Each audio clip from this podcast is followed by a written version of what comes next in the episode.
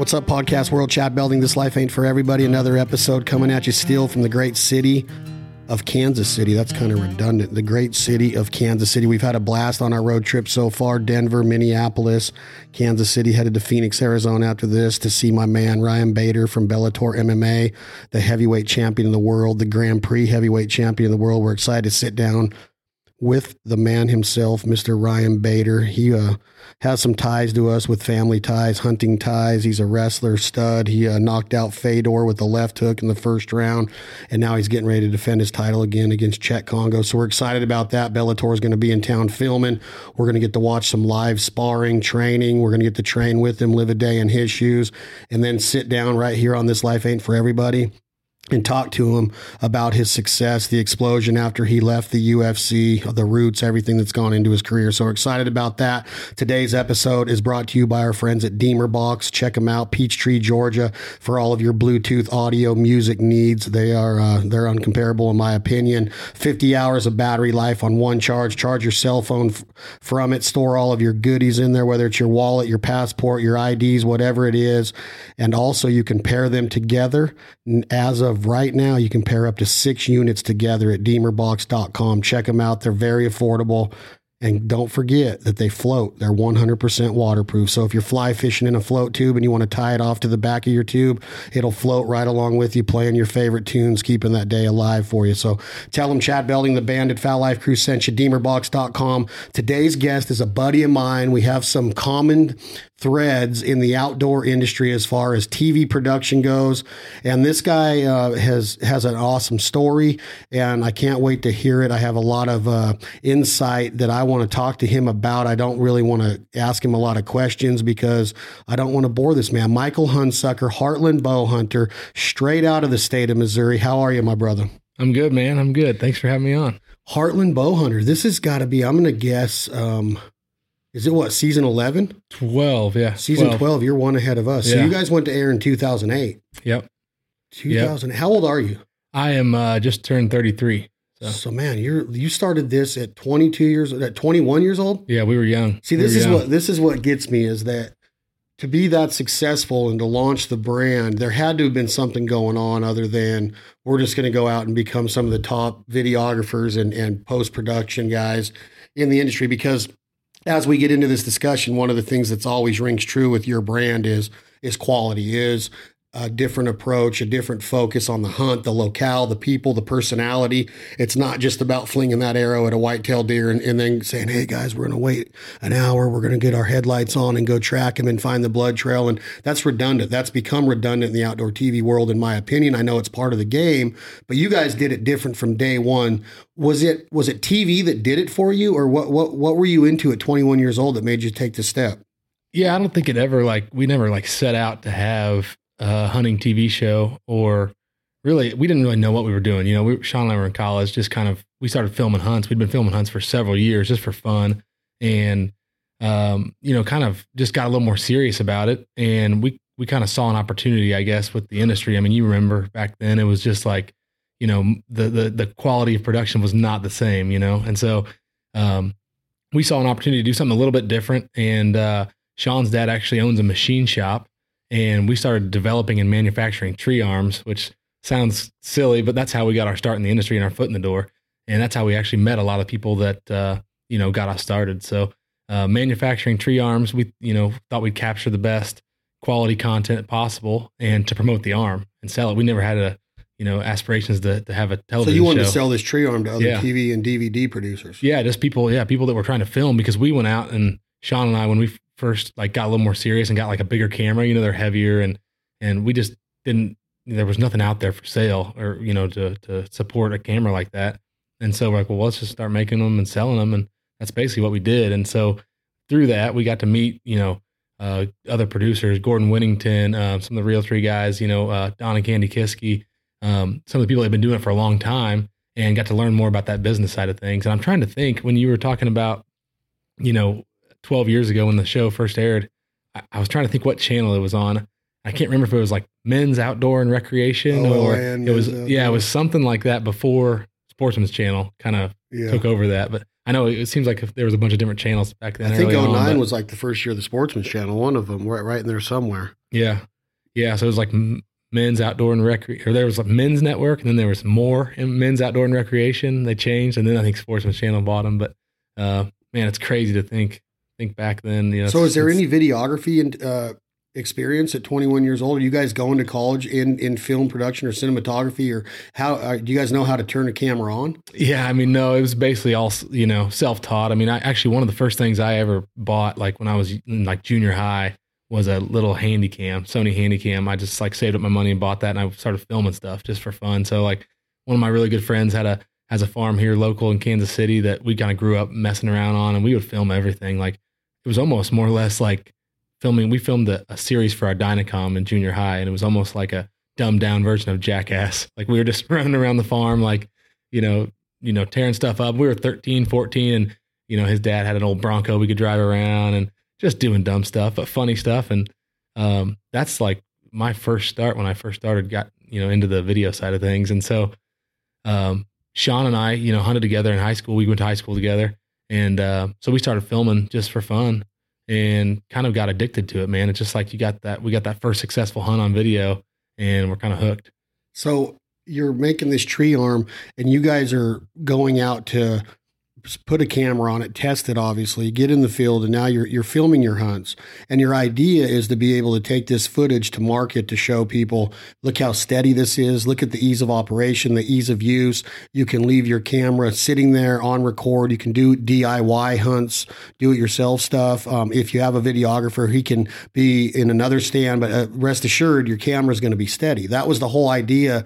Was that brand under Heartland Bowhunter? Yeah, yeah. So it's called the HB Sniper Pro Pro is what the what the tree arm was called. So. so. you took the name Heartland because this part of the country, and then you put it into bow hunting just because that was your passion was stick and string. Yeah, that's all we really did. Yeah, I mean, once I picked up a bow, I I never really picked up a gun, a rifle again. You know, just I was just hooked on the on the you know intensity of the bow hunt. You know, the up close and personal side of things. So does that still stand true today? Yeah, yeah. I mean, I I've uh I've shot a couple I'm trying to think. I shot a, a blacktail in Alaska with a rifle on like the last day of a hunt with my guide's gun, and then uh, you know obviously I shoot you know waterfowl and, and do some shotgun hunting and, and stuff. But um, yeah, I've shot very few very few deer or big game with a with a gun since really since the beginning of my bow hunting career. So so how when when is the is this tree arm still in existence? Are y'all still selling them and manufacturing them? Uh, no, we're not selling them manufacturing anymore. We actually um, we were partnered with Muddy Outdoors. Um, you know, several uh, several years ago, and we quickly realized kind of the arm that we created was a high end, really big arm that was really tailored towards you know professional people that were spending a lot of time out there, and we realized the market was pretty small, and that really we needed to come out with some other versions in order to tap into the more consumer market. And so actually, we partnered with Muddy way back when, uh, when Larry Kendall was one of the owners of Muddy, and uh, use that same design. They produced the Boss Hog, the Muddy Boss Hog, which was our our same design, and then they produced two uh, smaller tree arms as well. So like a uh, they had a hunter and then an outfitter, um, and the hunter was the mid range size, and then the outfitter was a small range size. So much bigger market then, and um, you know since then, man, there's just crazy tons of options out there now. I mean, you got companies like Fourth Arrow that makes uh, tons of different tree arms and all kinds of accessories. They're getting into more even more stuff now, and so uh, a lot of innovation in that side of things, but we kind of strayed. You know, once we once we got into the television side of things, we realized, okay, this is you know the the tree arm is not our core focus, you know, and, and this is uh, you know the production side of things is what we really want to focus on. Clear that up for me real quick, though, Mike. With, with Muddy, there was a partnership that they what sponsored your TV. The they were a sponsor of ours. Yep. yep so you guys sold out to them or gave them your designs, yep. for, and they bought you for they bought your the tree arm design. Yeah, we partnered with them on the tree arm design. Yep. And, yep. and, and so, you still have that partnership? Nope. So they, they're not. Uh, I don't think they're. So since then they've sold several times. Um, and actually are owned by uh, GSM now, which right. is another partner of ours that you know through a bunch of uh, you know how the the industry has been a lot of consolidation, a lot of uh, a lot of buying and selling of companies, and so um, they're actually under GSM now, but they were uh, they got Larry Kendall, who was the owner, with several other guys um, who we had the partnership with, um, sold them to Mainstream Holdings, which is like big game tree stands and those those companies.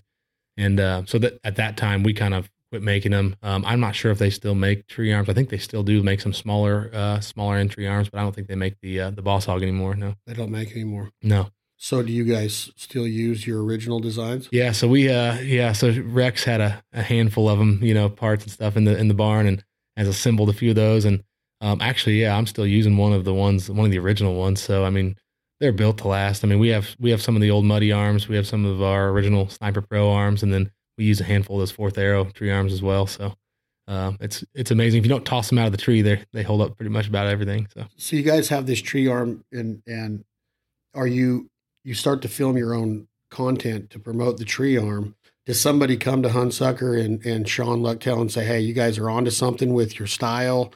You guys are good on camera? Or what launches the idea of actually getting into the production side? Not not necessarily TV, but did you was there a start earlier? Because back back in 0, 07, 08, 09, um, 21 years old are you guys still just filming home videos that you guys are are putting on i don't even know if there's social media at that time i mean i don't even know No, if there's a way to, a platform to get it where's your footage going Yeah, just on our website actually. So we uh, we actually just started naturally. You know, had a group of friends here locally that we hunted with and hung out with, and and uh, did did some filming with, and so naturally we started getting you know those guys, uh, tree arms in those guys' hands, and uh, as a you know group started just capturing all this content and started filming everything, and we didn't really know.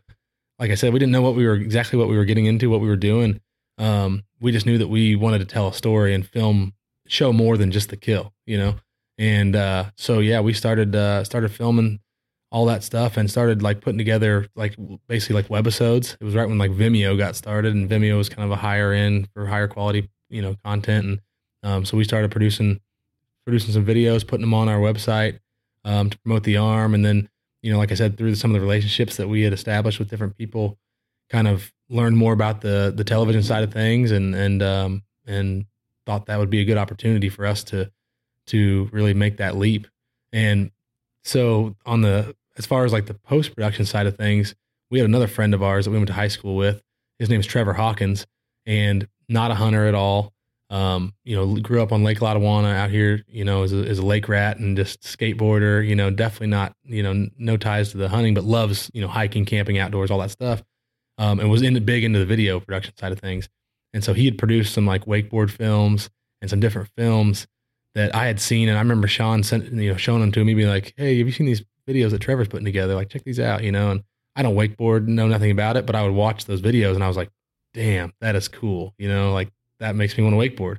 It was just a feeling, and uh, so we actually eventually ended up meeting and talking, and and uh, got together with Trevor and said, "Hey, man, would you be interested in, in producing a hunting TV show?" And he was like, "Well, hell yeah, man! I'm I'm working at Best Buy right now, so like, let's do this," you know, and so. Um, so we got together. He knew nothing about hunting and but started slapping footage together and, and a lot of it didn't make sense, but it felt good. You know, it was like, dang, this is cool. And uh, so we kind of talked through stuff and worked through everything. And um, man, it's it's yeah, the rest is kind of kind of history. It's just like we uh you know, you know, we kind of just learned as we went, you know, and kind of figured it out as we went and um found our way into a into a little bit of a niche, I guess you'd say. So when when you decide to make what happens on that day that you and Sean say we're going into the TV business? Is it like, well, we're going to research this, we're going to see how you get uh, a network to pay attention? How do you actually fathom that idea or that plan or that approach to say, hey, we need to contact this network and see how do we even get an idea uh, or an, uh, an opportunity to give them our do you have to send them a pilot and see if they accept it how does that all work Yeah, yeah, we actually um man, I'm trying to think it's been so long. I'm trying to think all the exact details, but we had a pilot episode and I want to say the very first thing we ever produced actually was a DVD. We produced a DVD called Arrows Unleashed and it was a turkey hunting, all turkey hunting archery DVD. And that was the very first thing we produced before we had the TV show. And then I think we uh, I, I, I weren't, we weren't set on the name of the show being Heartland Bowhunter. Obviously, the brand was Heartland Bowhunter, but I think Arrows Unleashed was maybe going to be the name of the show. But we had a pilot, I believe, it's called Arrows Unleashed, and it was a fall pilot. Um, but yeah, so we had reached through the people that we had kind of networked with and met through the tree arm side of things. We had uh, got some contacts in the industry and then reached out about doing the show and uh, created a pilot basically. And so, as you know, you know the the the way the network is set up, it's a time buy model. So um, you know, we basically pitched the idea to the network, sent in the pilot.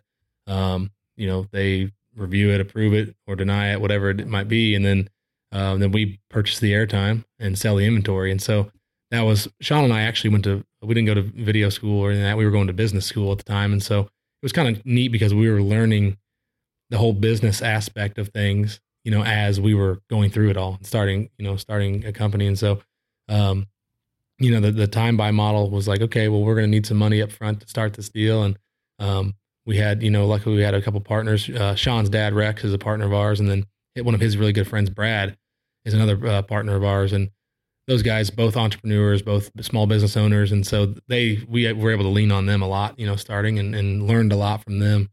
Um, but uh, yeah, that's how we basically got got going. And so we, you know, shot out of the gate and said, okay, here we go. We're going to throw some, you know, put some investment dollars behind it, and and um, you know, then we'll worry at the sponsorships as they come. You know, because that stuff definitely takes time. So what's the what's the wakeboarder's name? Trevor Hawkins. Is he's and he's involved at this time. You, uh, I'm trying to think if you met. You may have met him. It may have been him. I believe him and Austin came and did that Realtree commercial with you. Oh yeah, I remember Trevor. Now, okay. that was Mammoth. Yep. Yep. So they started. Uh, they had another. He turned his business into another company after this. Obviously.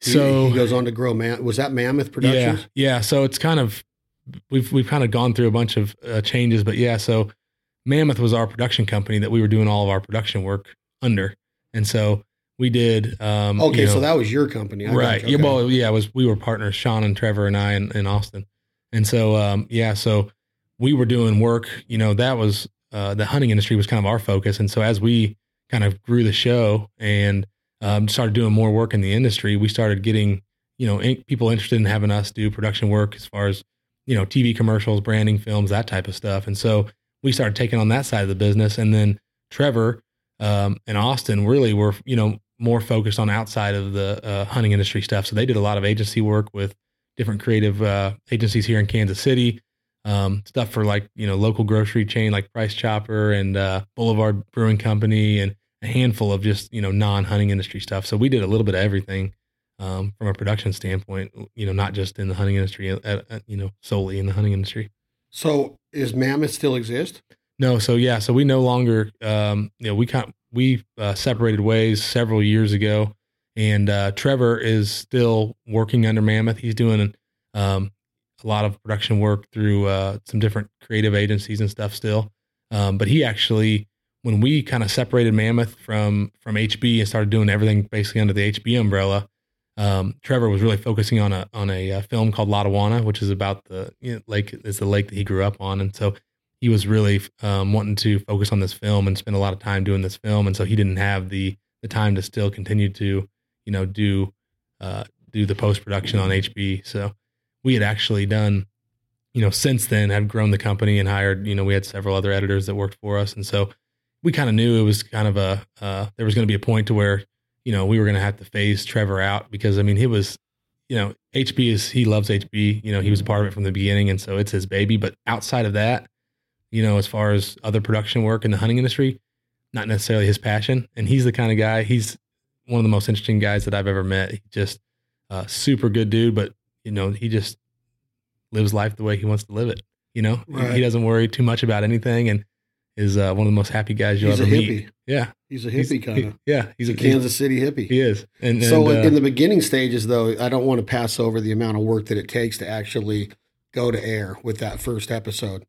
What what's going on in your mind as the originator, you and Sean, with logo development, intro, royalty free music. Now you guys get to, you know, you guys are known for having some really cool music and vibe on your show with the use of like with the partnership with Reckless Kelly out of Texas, which um, I believe they're an Idaho based. Is that Braun Brothers? Is that some yep. Braun? Yeah, that's mm-hmm. Mickey's brother. Um, but I want to learn mm-hmm. about all that. Maybe Reckless Kelly. If Reckless Kelly's not there in the beginning stages, let's save that because that's important to me because I'm I'm intrigued by that part of this business of, of working with different musicians like that.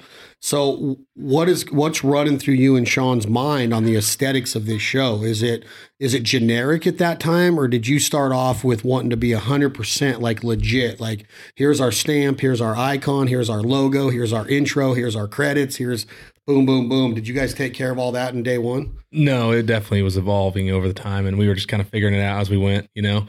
Um, and actually, so yeah, um, early on, yeah, we used Reckless Kelly's music. Uh, we reached out to them and just said, hey, we're you know we have a show. We're interested in in using some music. They're you know pretty small at the time, especially a small you know small Texas country band, and um, actually also used some of Brantley Gilbert's music when he was you know before he was big and, and songwriter. yeah. so- and so, um, yeah, some of that early on music, which it's kind of interesting because like that's like the the generic hunting industry, like just just throw some country music on it, you know, kind of deal. And so like it's kind of interesting that we did use that early on because I think we just kind of fell into that trap. But um, also like you know the the the big part of the of the sound design and the music side of things, Trevor was really good at was you know matching the feel with the music. So everybody's like in the hunting industry, you know, back then especially was guilty of just like, you know, the feeling of a successful hunt when you're successful. Yeah, like the adrenaline's pumping, it's exciting, it's like really, really, you know, exciting. But that doesn't mean the whole feel of the whole show needs to be like rock and roll in your face, do do do do. You know what I mean? So uh, Trevor was really good about like you know matching up the feel of you know the mood of what's going on in the hunt with the right music and pairing all that stuff together the right visuals the right audio and the right music was you know really what kind of immersed people into the show to you know sit down and, actually get you know get emotionally invested in it And then you come out on camera and say, "Hey, I'm Mike Hunsucker. Welcome to Heartland Bowhunter." Or Yeah. was was that first episode more of how the show's you know triggered today with really cool environmental shots? You see raindrops hitting a, a flower. You might see the windshield. You might see the windshield wiper. You know, you see a tree blowing. You know, you're setting up that feel of it might be you know three weeks before the season starts and you're getting a tractor out of the shed and you show what that you know boots on the ground and and the tractor starting and all that. I mean, that's what I've caught onto your show is that that's that feel, that's that intrigue that pulls people in, lets them live through you vicariously, feels like they're in that truck seat with you, or in that tractor with you, or in that boat with you. Are, are you do are you seeing that from day one? Did you and Sean sit down and say, "Look, man, we don't want to just have another run of the mill hunting show"? Which there's a lot of good production in outdoor TV today. I'm not trying to say there's not, but you guys have been at the top for a long time. In my opinion, is overall quality of production.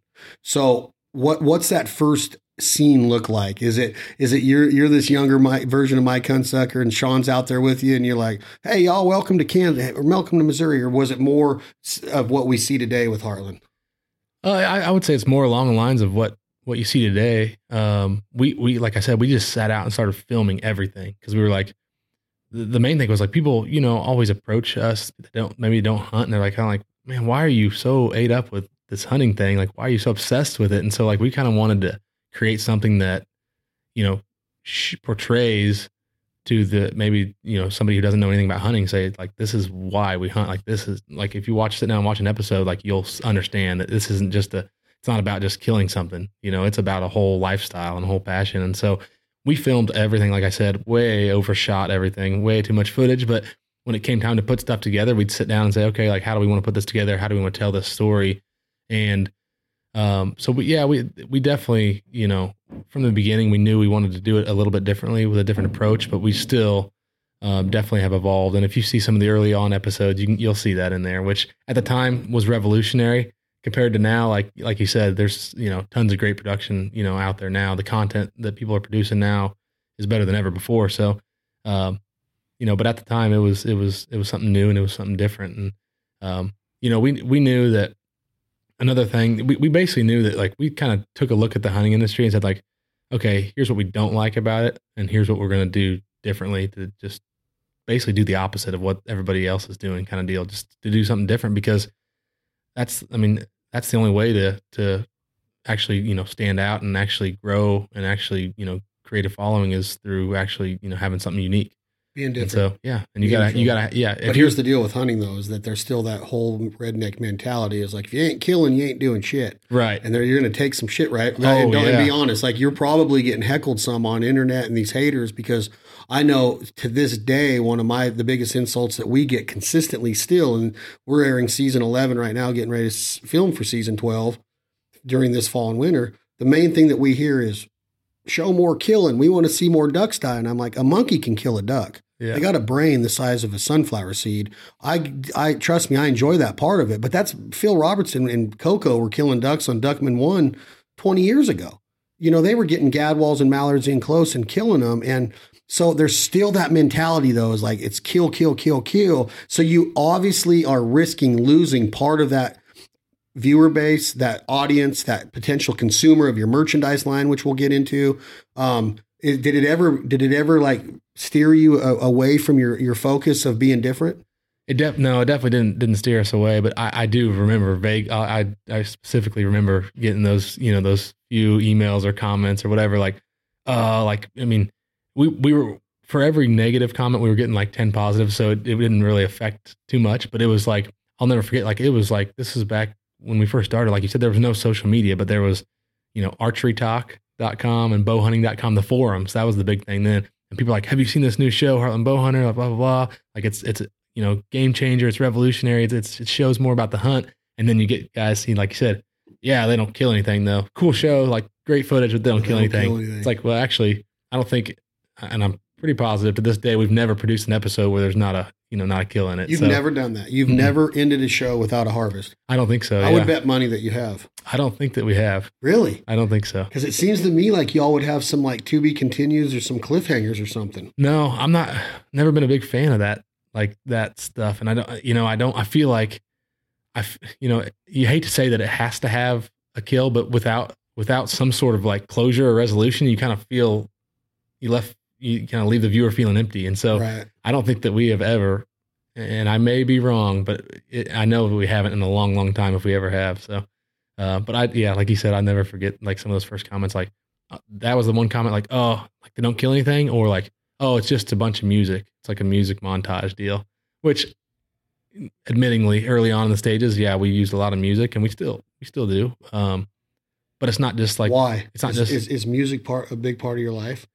I think it's, no, I just think it's part of the feel, like setting the mood and setting the tone. And, um, you know, we didn't want, like I said, we didn't want to be at the time when we were getting started. A lot of the, a lot of the hunting shows were kind of, you know, personality or ego ego, ego driven, like guys that just like, you know, they footed the bill. They wanted to have a TV show. And, and, uh, so they were going to talk about how they were the greatest hunter of all time. And they, you know, they, uh, they don't ever miss. And, uh, they're, the real macho, you know, that side of things. And so like, um, that was just a turn off for us of like the whole, the whole side of things. So we didn't want to be like out there in their face. We wanted to be, you know, relatable. We, honestly, we were just regular Joes, you know, just, still are. Yeah, we still are. I mean, that's, that's what I, all the time, like, you know, we're just regular guys that love to hunt and love to produce you know, content. And so um, that part of it, like the the relatable part, I think went a long way, and people appreciate that. And I think you know when it comes down to consuming content and stuff, I think people either want to watch you know something they can relate to and imagine themselves being a part of, or they want to watch something that's so outrageous or adventurous that they can aspire to one day, you know, maybe do that. And so, so now you just hit on like Shockey. Yeah, like exactly. Most, most yeah. Americans are never going to go to Iraq or Afghanistan and climb those mountains, and that's not a, you know I'm not saying that it couldn't happen, but I'm assuming that in a way. But most yeah. people don't get an opportunity to do that. Right. It's, he's got a lot of a lot of those kind of shows to where that's that, and he's successful. He's a badass. Yeah.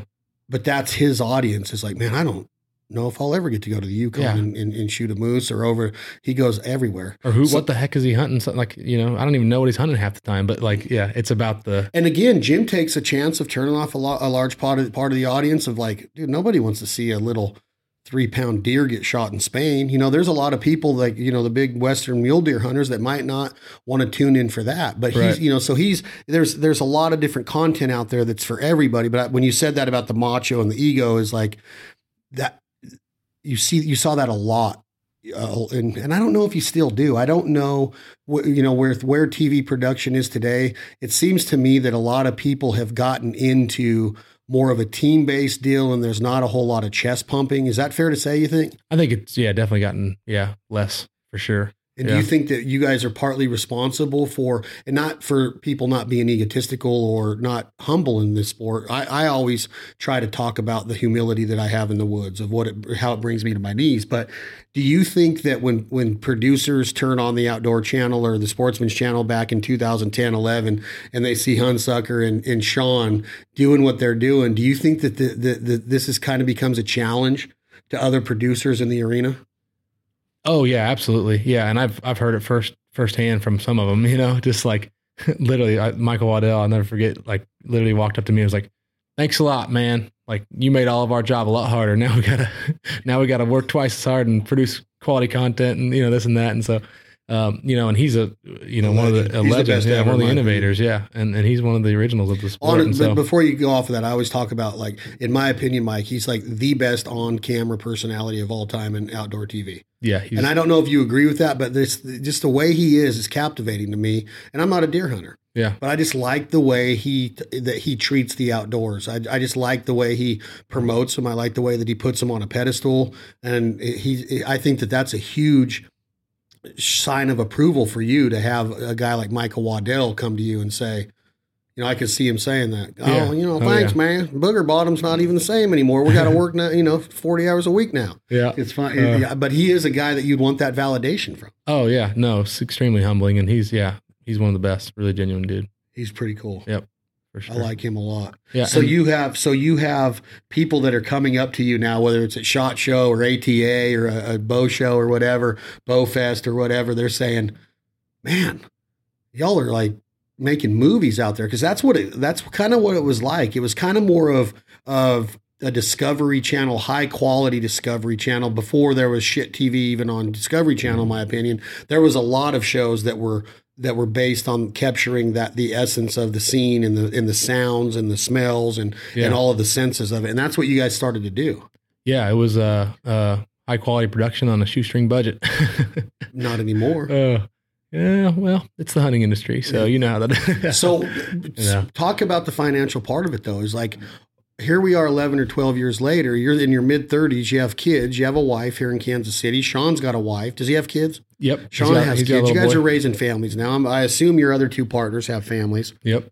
how in the heck are you guys making money? Like, is it is it is it to where the HB brand is carrying the merchandise line? Is it all come from sponsorships, or do you have a speaking engagement tour that you get tons of money to go out and do appearances? Is all of that wrapped up into this one bank account to where at the end of the year everybody gets? And I'm not trying to get personal. I don't Sure. want all the details, but is are you making a hundred percent of your livelihood off of Heartland Bowhunter? Uh, yeah, I mean, in a roundabout way, yeah. I mean, um, you know, it's kind of a combination of all the things that you mentioned. So, um, and I'll never forget early on when we were starting the show, I'll never forget uh, a- a couple different people in the industry saying, "You'll never make money on a hunting show. Like you'll never, you won't make money." And you know, for, for the most part, they could be right. oh yeah, and Most of them don't do listen, what y'all have done. if we yeah if we it's difficult it's hard to do but our business model the way it works is set up it works works out to where we do and we can and um but i could see where you know if you you know come in you have a you know a half million dollar a year hunt budget planned out where you're going to go to all these crazy hunts and expensive hunts well yeah you're not going to make any money but you know starting out especially you know we're hunting you know whitetails on property that you know we have permission on. We don't you know we're not leasing a bunch of ground. We don't own much ground.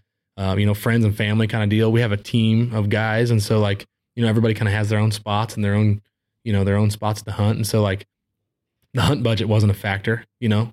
Um, from an equipment standpoint it was kind of like you know you, you want to do this you want to be a part of this like you know you need to invest in the equipment. And so like we paid like sean and i you know aside from the uh, you know business our own out of our own pockets paid for our you know early equipment early on. Skylar and clayton all the guys like everybody just you know if you want to be a part of this like you got to invest and get some camera equipment. And fortunately you know it didn't it wasn't too long into the deal where you know stuff got a little more affordable and uh you know camera equipment got way way more affordable.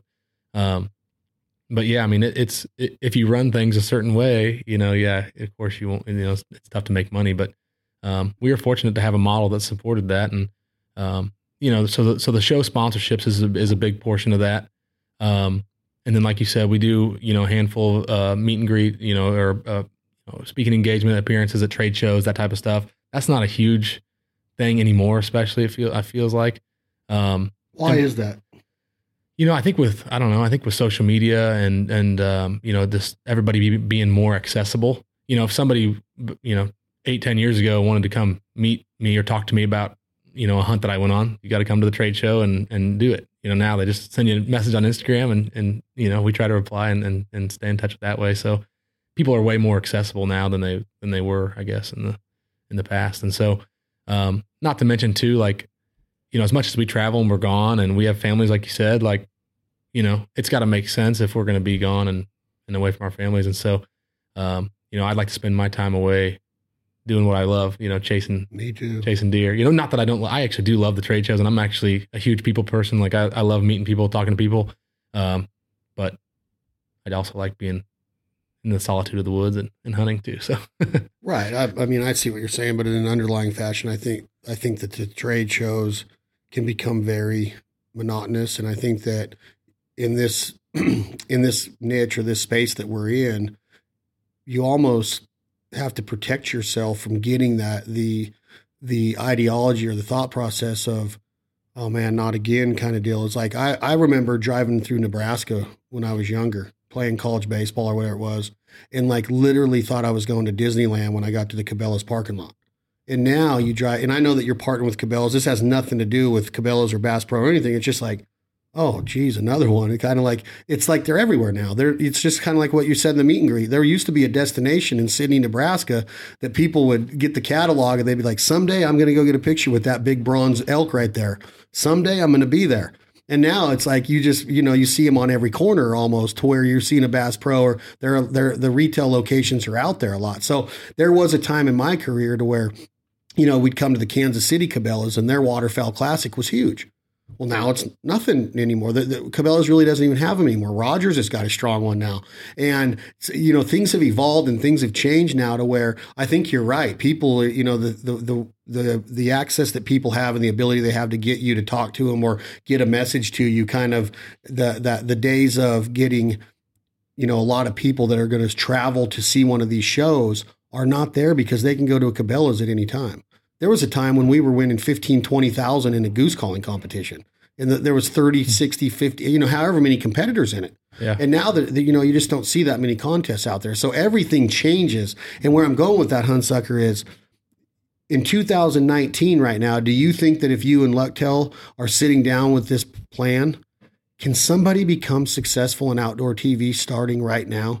Is is the is the model still the same, or would you? I know that you're going to say, well, you got to really be social social media based. You got to have different platforms, and you do have different platforms and other shows that are on different areas, or you know, different platforms for people to get that content. But right now, today, you know, you see a lot of guys that are out there with these web based things and, and short movies and stuff like that. Are the days of a Michael Waddell or a Michael Hunsicker, Sean Luchtel over to where you develop a TV show and have a national presence? Or do you think it's all going to be what can you get out there on social media now? And, and, and how are you going to get people to see it now? Yeah, it's um, it's definitely gotten more difficult. Uh, like you said, uh, you know, everybody is producing better stuff, um, and everybody wants to do it. You know, it's it's a it, this is a passion industry, and so obviously, you know, who doesn't want to hunt? You know, produce a TV show and hunt all the time. You know, and and granted, you know, you know, it's much more than that. N- n- neither one of us hunt for a living, so Right. you know, we there's a lot more to it than that, but. Um, you know, so many people want to do it and be a part of it that it makes it difficult. And now I think, yeah, I think it's more difficult than ever. Um, that being said, you know, the advent of social media, um, it, it's been good and bad. I mean, it's it's the barrier to entry is much less now than it ever has been before. If you, um, you know, you're not gonna, you know, granted, if you go out and you know you want to invest and do a TV show right away, obviously it's going to take some funds and stuff to, to get started up. But you know, if you're just a guy that produces content that is want to take a run at it, you think you got something really unique and original, and I mean, you start up a Instagram account, you start up a Facebook account, you start posting content, and you're going to find out real quick, you know, whether what you you have is unique or not, or whether you you know you, you think you're going to make a run at it. So, um, we get people all the time that ask, you know, how do how do I get started in the industry, and um, you know, I, I think, um, you know, just just getting yourself out there and you know, getting your name out there and and um, you know, starting to build a following is the is the best the best start. Um, although, and this is kind of a sidebar, but it's just I don't mean to go on a rant, but like the whole social media side of things has almost been like, for me at least, like overwhelming. Like there's just so much content out there all the time that like, you know, and, and we're in a different position where we kind of keep up on some of that stuff because that's our livelihood, it's our industry. But like, it's it's almost a point where like there's almost there's only so much content that can be consumed, you know? Yeah. And so it's almost like dang, like man, there's just so much stuff out there. There's more than more than people can consume or care about, you know? So it's it's definitely saturated. It's definitely saturated. But um that being said, I you know, I hate to I I I, I pride myself with being pretty honest and straightforward with with people, you know, you know, no no bullshit. I just cut right to it and but I don't want to like discourage people that are excited about you know being involved in the industry because it is a great industry and there's so many great people and it's you know such such a great industry to be a part of. You hate to discourage people, but you don't want to give them false hope either and be like, oh yeah, man, like yeah, make a run at it, spend a bunch of money and you'll be good, yeah. kind of deal. So. What does it mean to you? Uh, what does it mean to you with this Insta famous hunter too? Do you ever do you ever think about that of the credibility that social media gives to somebody without any credibility ever being established before they get to go sell a holster or I say it all the time like you got the hot chick deal you know you got you're a hot chick and I'm not a sexist. I think I love when I see girls out hunting. I think it's awesome. I've hunted with tons of women. Right. There's tons of women that are way better hunters than me. But uh, with social media now it seems like you have so much of promo code this and my likes are this and my followers are followers are up to this.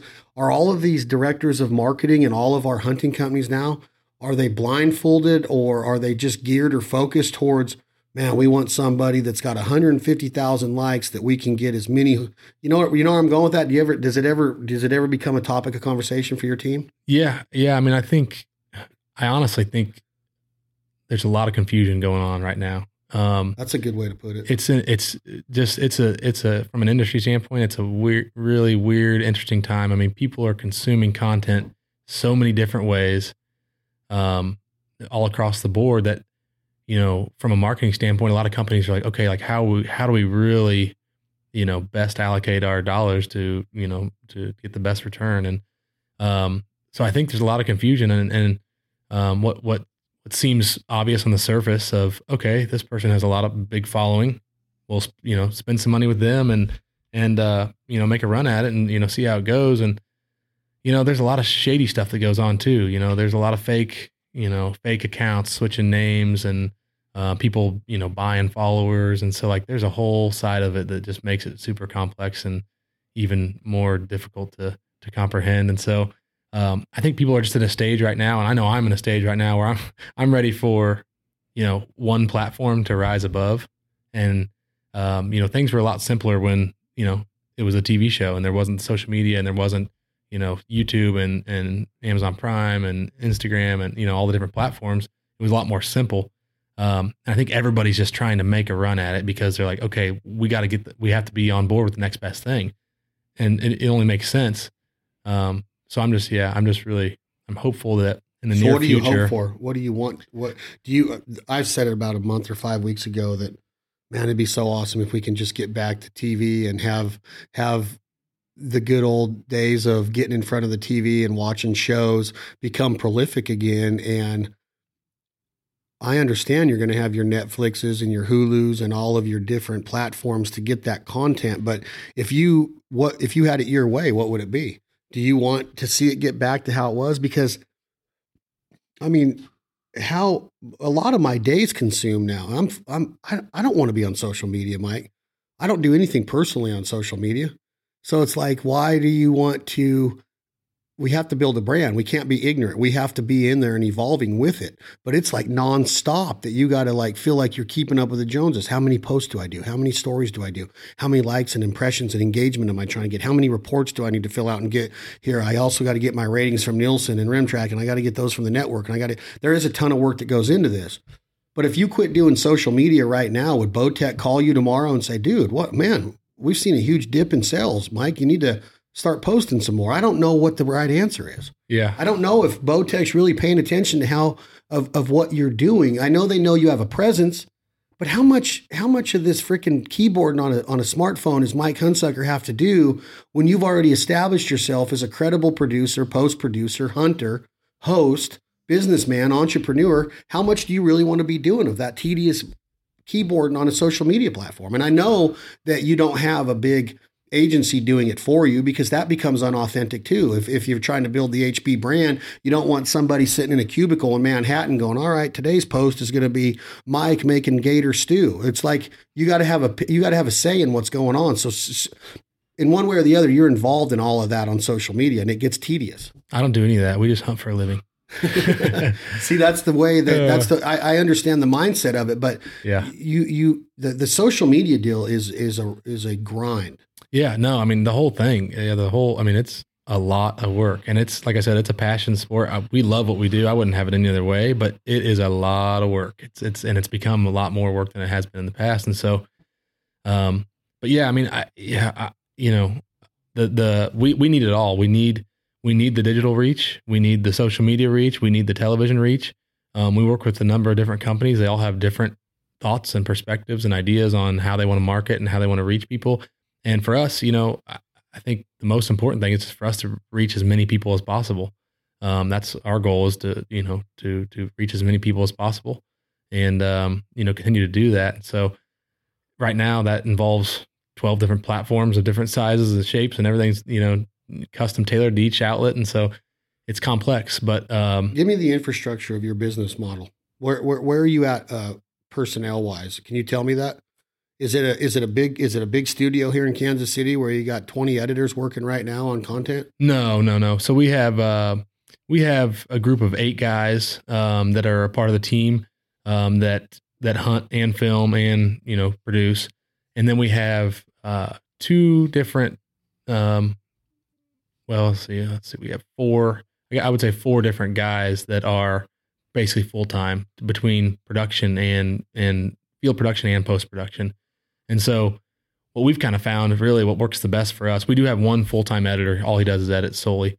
Um, then we have a couple hybrid guys that film and edit. And that's kind of like the best role because obviously we're gone a lot in the fall, um, traveling a lot, filming a lot. But in the summertime months, you know, late spring, summertime months uh, is more, you know, downtime as far as filming goes is concerned. But also it's a really heavy production time for third and fourth, third and fourth quarter uh, TV episodes Aaron. so um, that hybrid model kind of works works really well.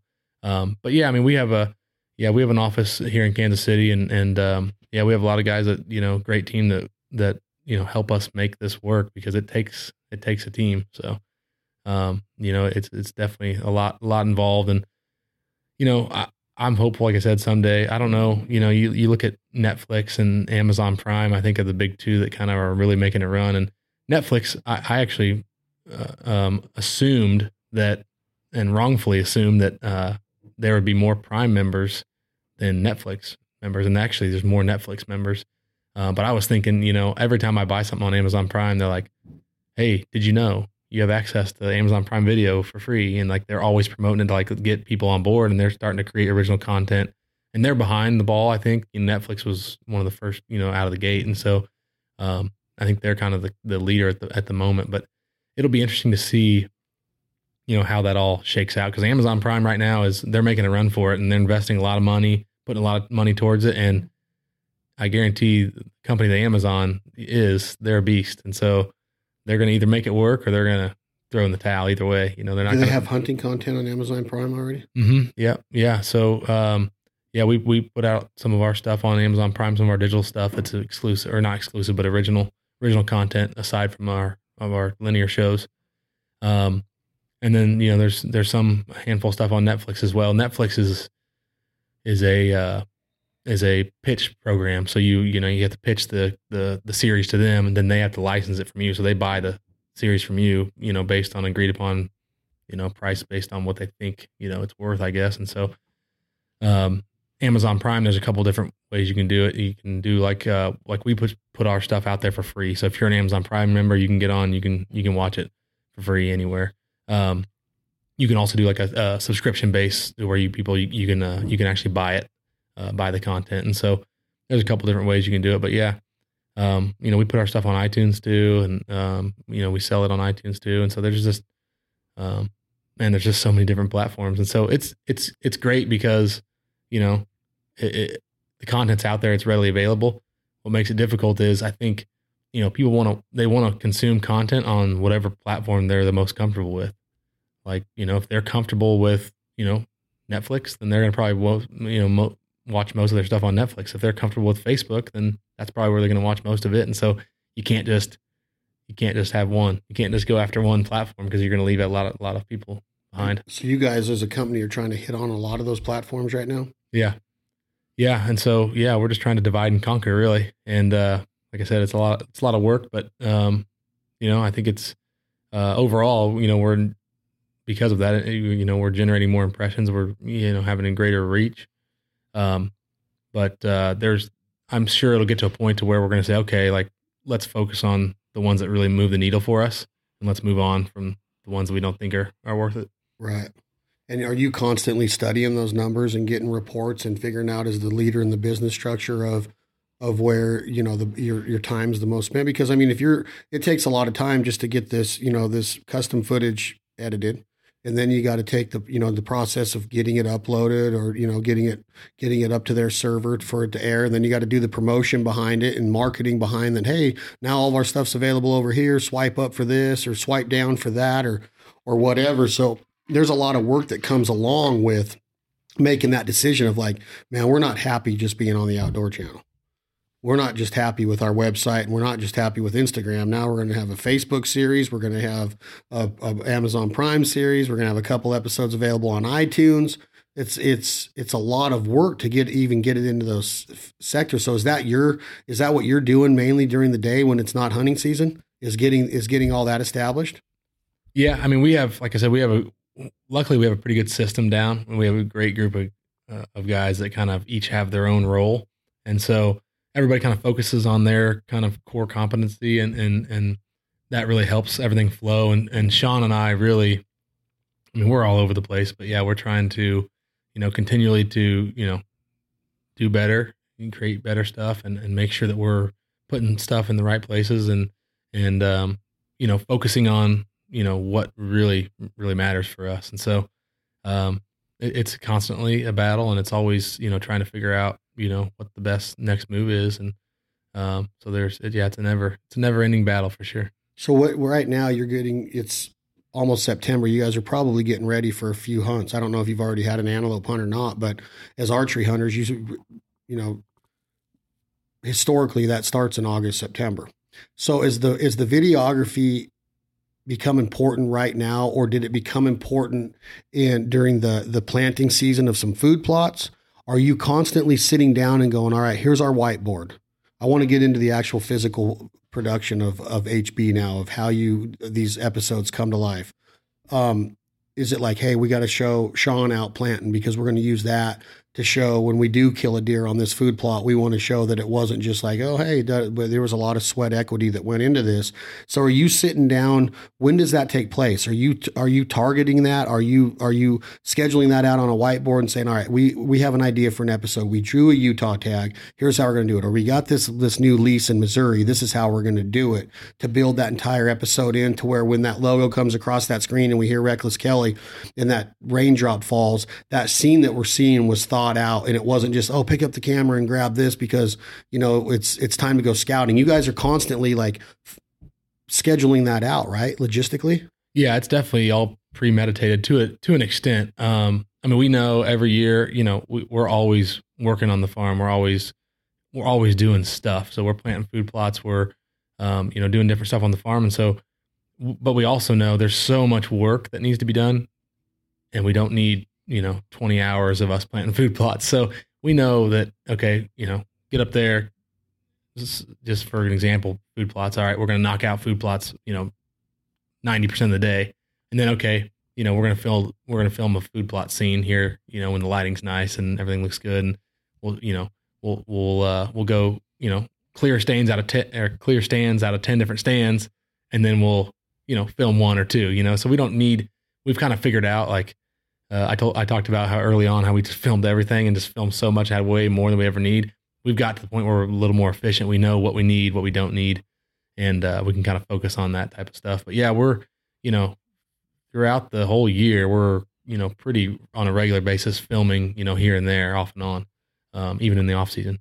So what does that mean as far as your videography? You is if if you have the tag, you pick Sean's automatically nominated for I'll be running the camera on this hunt, or you guys are like, hey Sean, are you gonna be able to get these dates off? Is is do you have a production team that is always ready to go? Because you said that you have guys that do both. You have hybrids, you have one full time editor.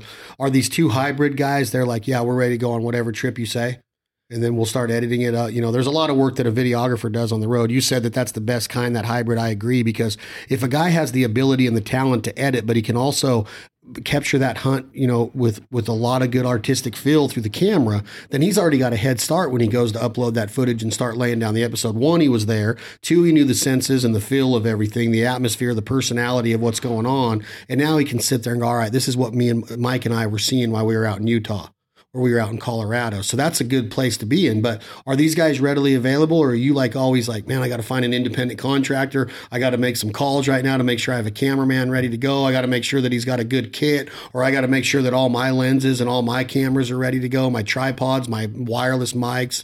There's so much shit that goes into a trip. Your Pelican cases, it looks like a military going into these hunts a lot of the times. Well, I know ours do. Yeah. Obviously, we run a lot of cameras on a waterfowl hunt because we don't have to pack them up a hill to chase an elk like you guys are doing. But how does that all lay out right now? Do you and is it is it like, hey, I'm the owner. You guys are going to film me first. Do you ever film anymore, or is it based on a as is it an as need basis, or how does it work? Yeah, we have uh um so we we kind of schedule most of our stuff out. Um obviously our stuff like hunting in Missouri and stuff, it's like kind of weather based or we're gonna hey, we're gonna go up to the farm for a few days and hunt. Um so it all kind of depends. Um but yeah, so I basically hunt the majority with Brandon, who's my full time camera guy, and then Sean hunts with um, Joel most of the time too. So um, we kind of have the guys that we work with, and we kind of plan those schedules out in advance and uh, kind of you know line everything out as best as possible. Of course, you know we try to work around you know like I said the weather and everything like like that. But um, when we first started out, Sean and I were just filming each other ex- like exclusively, basically. So we would uh, kind of take turns on hunts or trips or whatever, and uh, we would film each other.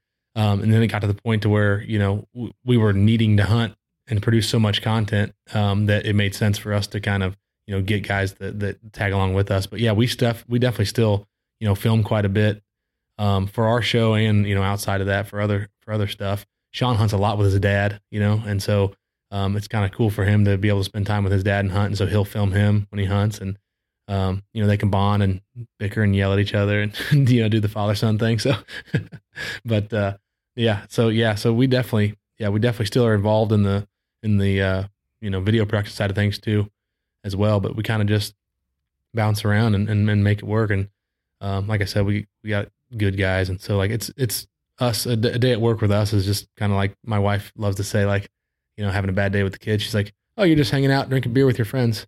I'm like, well, that's my job. So no, but uh, no, we no, it's it's seriously great, like great group of guys and great dynamic, and we all get along great, and so it really is a lot of fun. It is. It's with when, all of these guys you're talking about, and I'm, I'm I'm going back to the shows.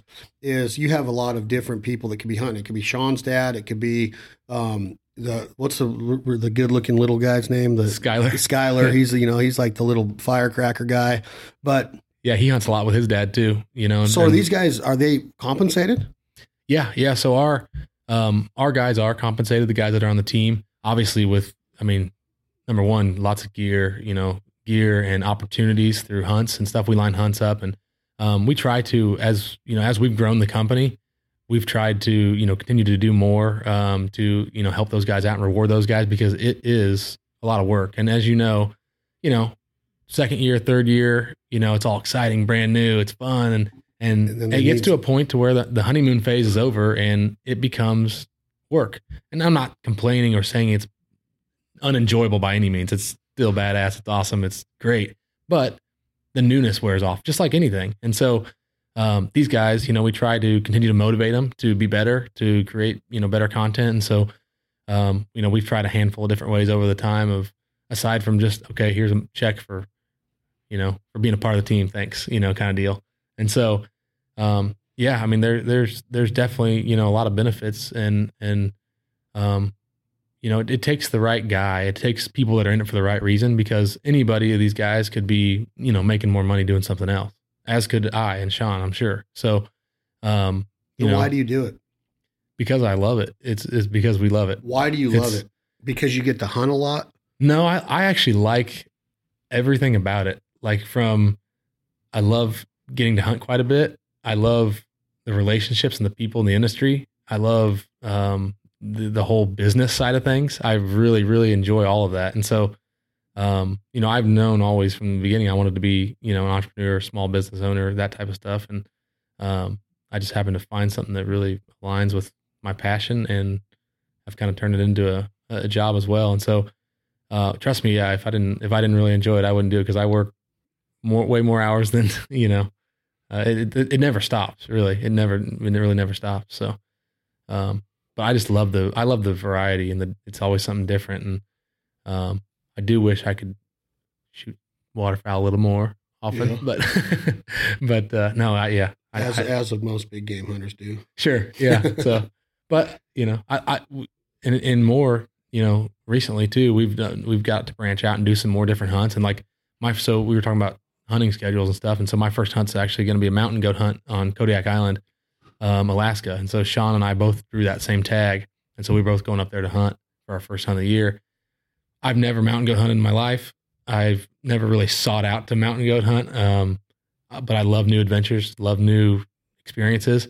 And uh, one of our good buddies from high school, uh, another high school tie, is uh, is a guy named Cole Kramer who actually I went up and did the brown bear hunt with a couple years ago. And so I've been we've been putting in with him for the mountain goat tag and drew it, and so that's gonna be our, our first hunt this year. So it's just stuff like that that's new and fresh and different, and um, it's it's always exciting, no matter you know what the trip or what the species might be you're going after. I just you know really really enjoy being out there. Do you ever worry with the state of TV and the state of the confusion that we just touched on a few minutes ago? That you're the biggest worry in my mind in this industry, and it always has been. Well, one of the big stresses was on location. You're spending money.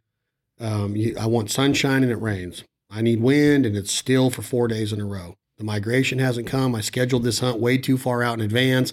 I probably should have just got in, in in, the truck when I knew the ducks were going to be there. I got all these videographers laid out. I got all this food being flown in. I got all this gear being flown in. The logistics of it. We've gotten better. I'm not saying that it's that it's not a lot better these days than it was in the beginning phases of the brands, but I always worried about the financial part of it being on site because, and I think that that's one of the things that you probably saw early that, man, we can make a story here where we don't have to really show four kills an episode and we can catch that. So that's a good thing financially and economically. That's a good mindset right there and a good business plan approach.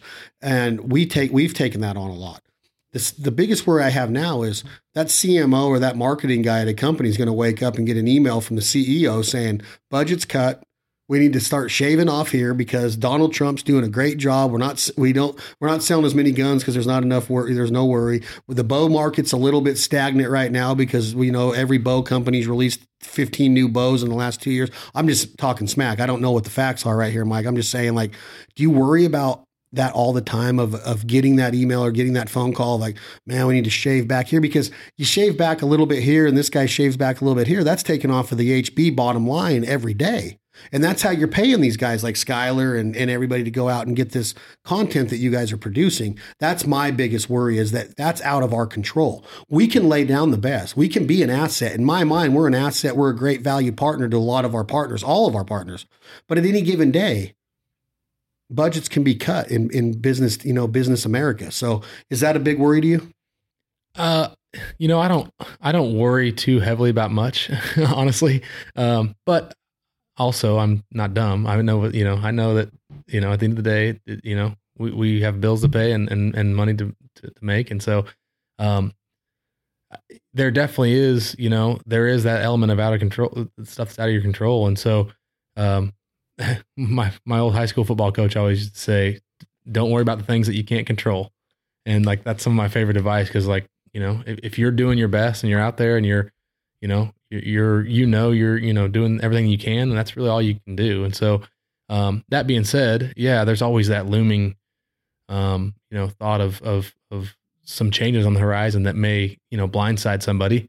And so some of that you know it's just i think it gets back to the relationship side of things honestly.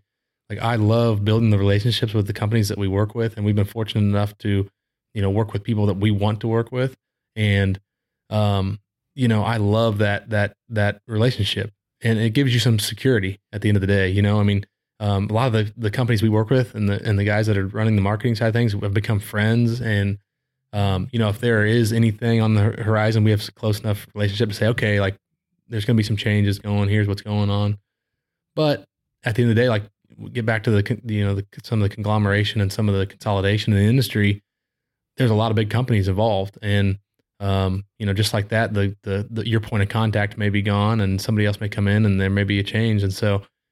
Well, that's part of what I was saying is like yeah. any, any of that can change, you know, structurally for these companies to where it's not like you are selling a product to where you have it. I mean, I guess everything is, you know, market related or market based, but I've just always thought like, man, a lot of the income that is coming into the HB business model is for marketing for advertising mm-hmm. to where they could split that up between different ways with all of the different ways of getting that footage out there.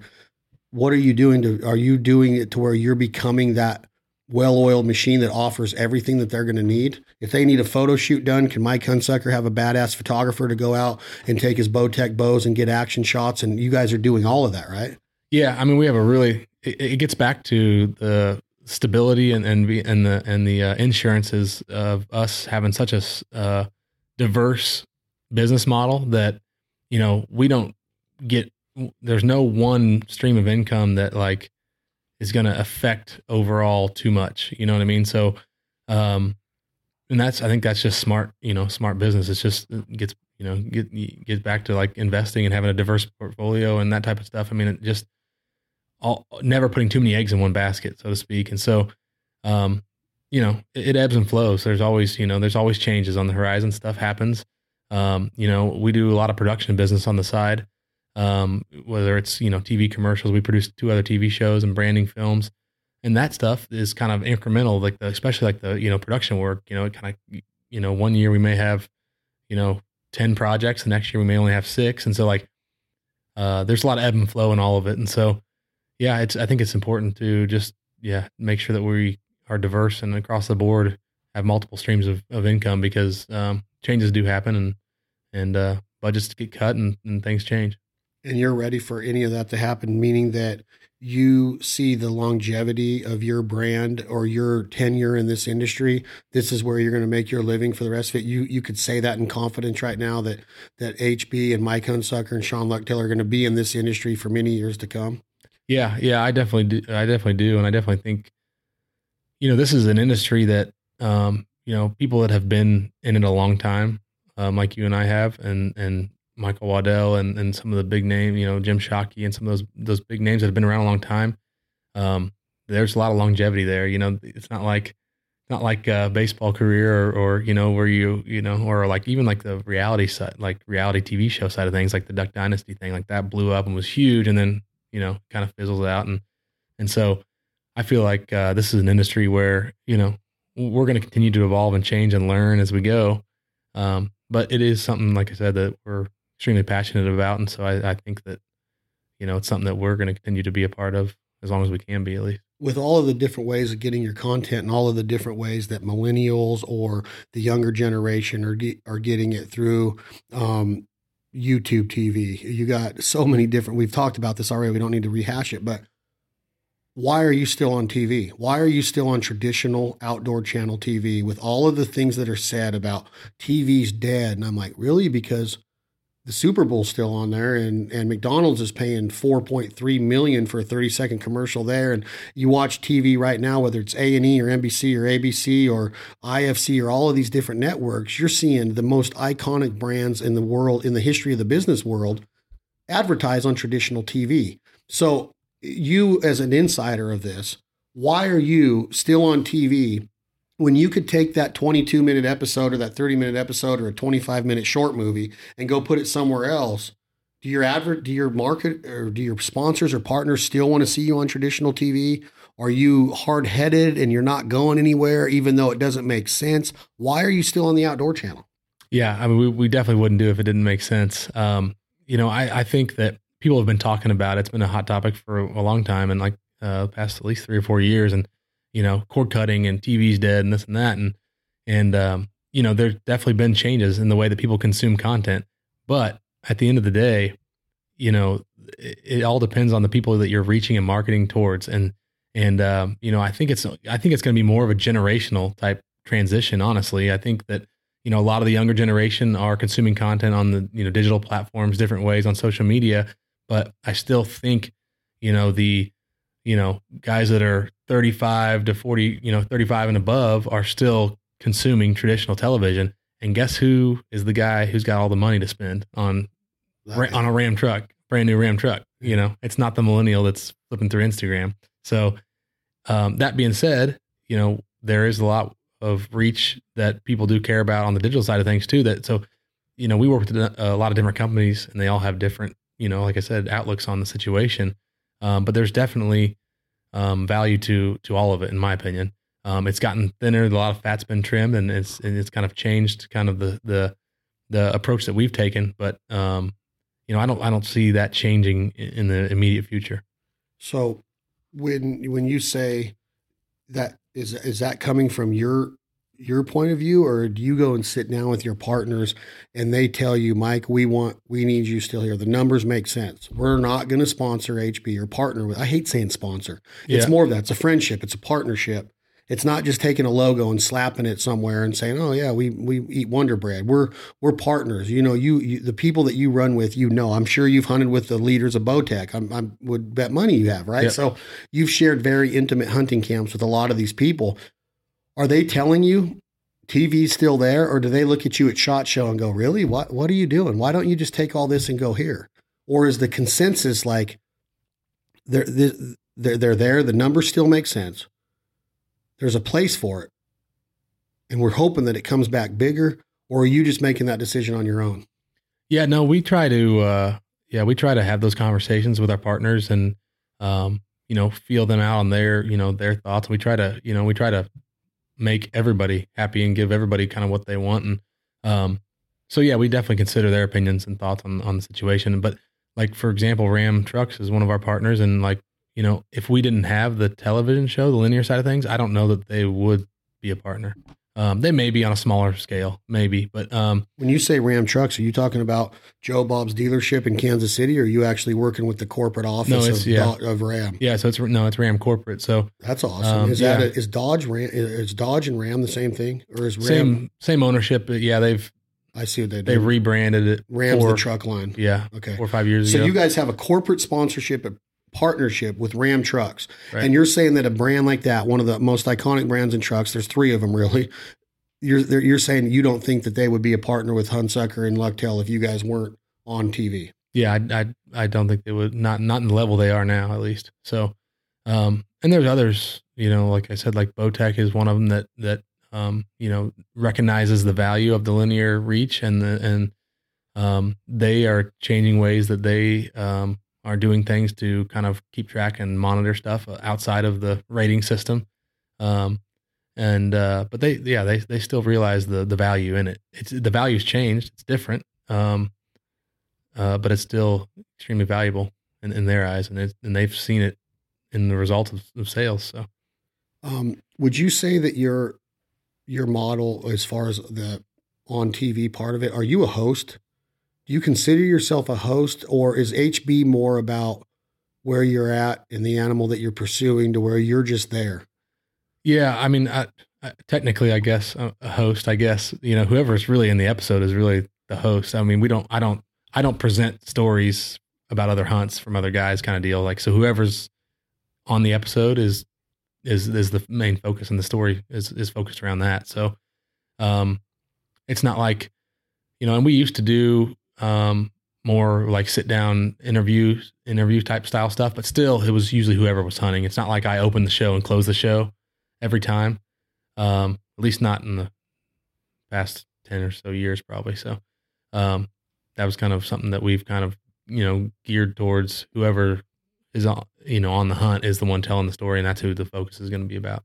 So. so you have you ever gotten any drawback from anybody of saying we need to have more of a personality on the show consistently is that is that ever come up to where that's been a, a, topic of conversation? Well you know we need some consistency here. We need somebody to shoulder this show because it seems like the show is blown up on its own. It's almost like that Heartland bow hunter. It doesn't need Mike Hunsicker on the show. Not to say that you're not a badass hunter or a badass host or an awesome on camera personality.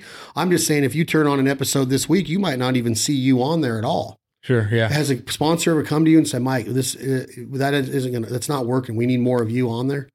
Not really. No, we haven't had too much uh, uh, of anything like that. I mean, I think Sean and I have a pretty strong presence on the show naturally, just because we do it full time and we do get to hunt a little bit more. Um, but I get emails all the time telling us to get rid of Skyler, but he's just my good friend, so I can't do it. no, I'm kidding.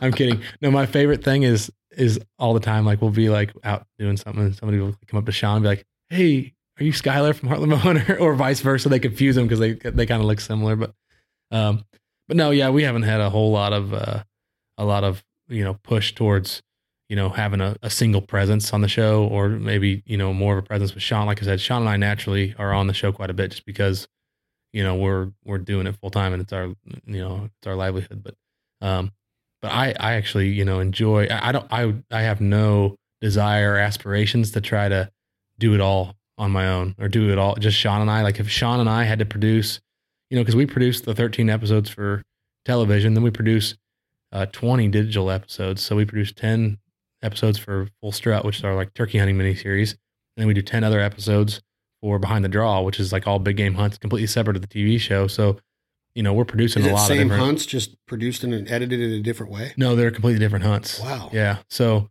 um, and, and not That's to say strong. that, yeah, I mean, if we, if, if we got rid of all that and just focused on 13 episodes, like Sean and I, even then, like Stuff. that's a lot you know? I mean you you know how it is. I mean that's a lot. And so um yeah i, I have no desire to put that strain on on on myself or sean. So um i know that you talked about like the stresses of of the worry about like the the you know the the industry the sponsorship the, the financial side of things. But like sean a few years ago got kind of caught up in, in in stressing about the hunt itself and like you know, worrying about, okay, are we going to have enough content to like produce enough episodes and this and that. And, and it kind of ruined it for him. Like not ruined it, but kind of like made it not fun. He got to a point where he's like, man, like I, I just, I stress about needing to, needing to be successful in order to have enough content, you know, produce enough episodes. And I worry about it so much that it's like, man, this sucks, you know? And so he kind of had, he like took a step back and was like, all right, like I just need to know that I'm doing everything I can we're hunting hard. We're hunting good properties. We're doing the best that we can.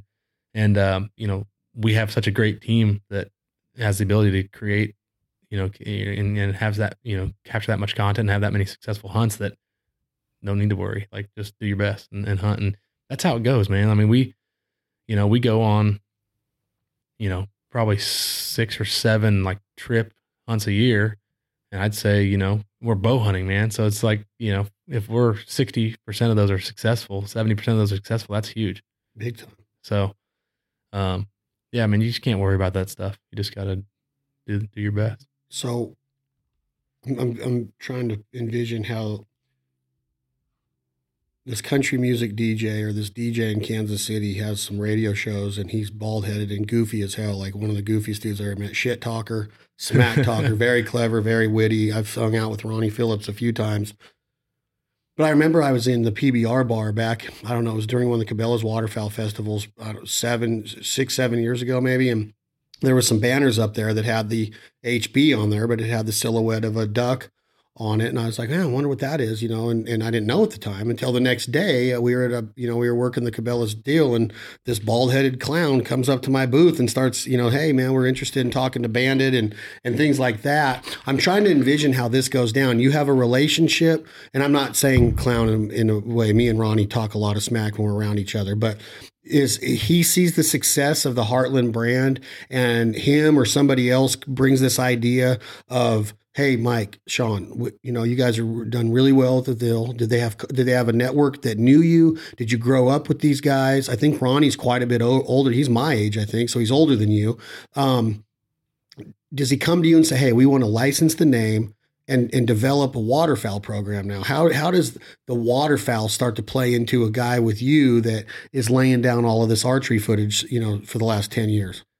So actually um, we had kicked around for a little while. We had probably were in like season four of the show and said, you know, we're kind of looking at other uh, other ideas to help grow the brand, and we're like, man, we would we a lot of us are passionate fishermen too, and so we are like, man, we should we should look at starting a fishing show.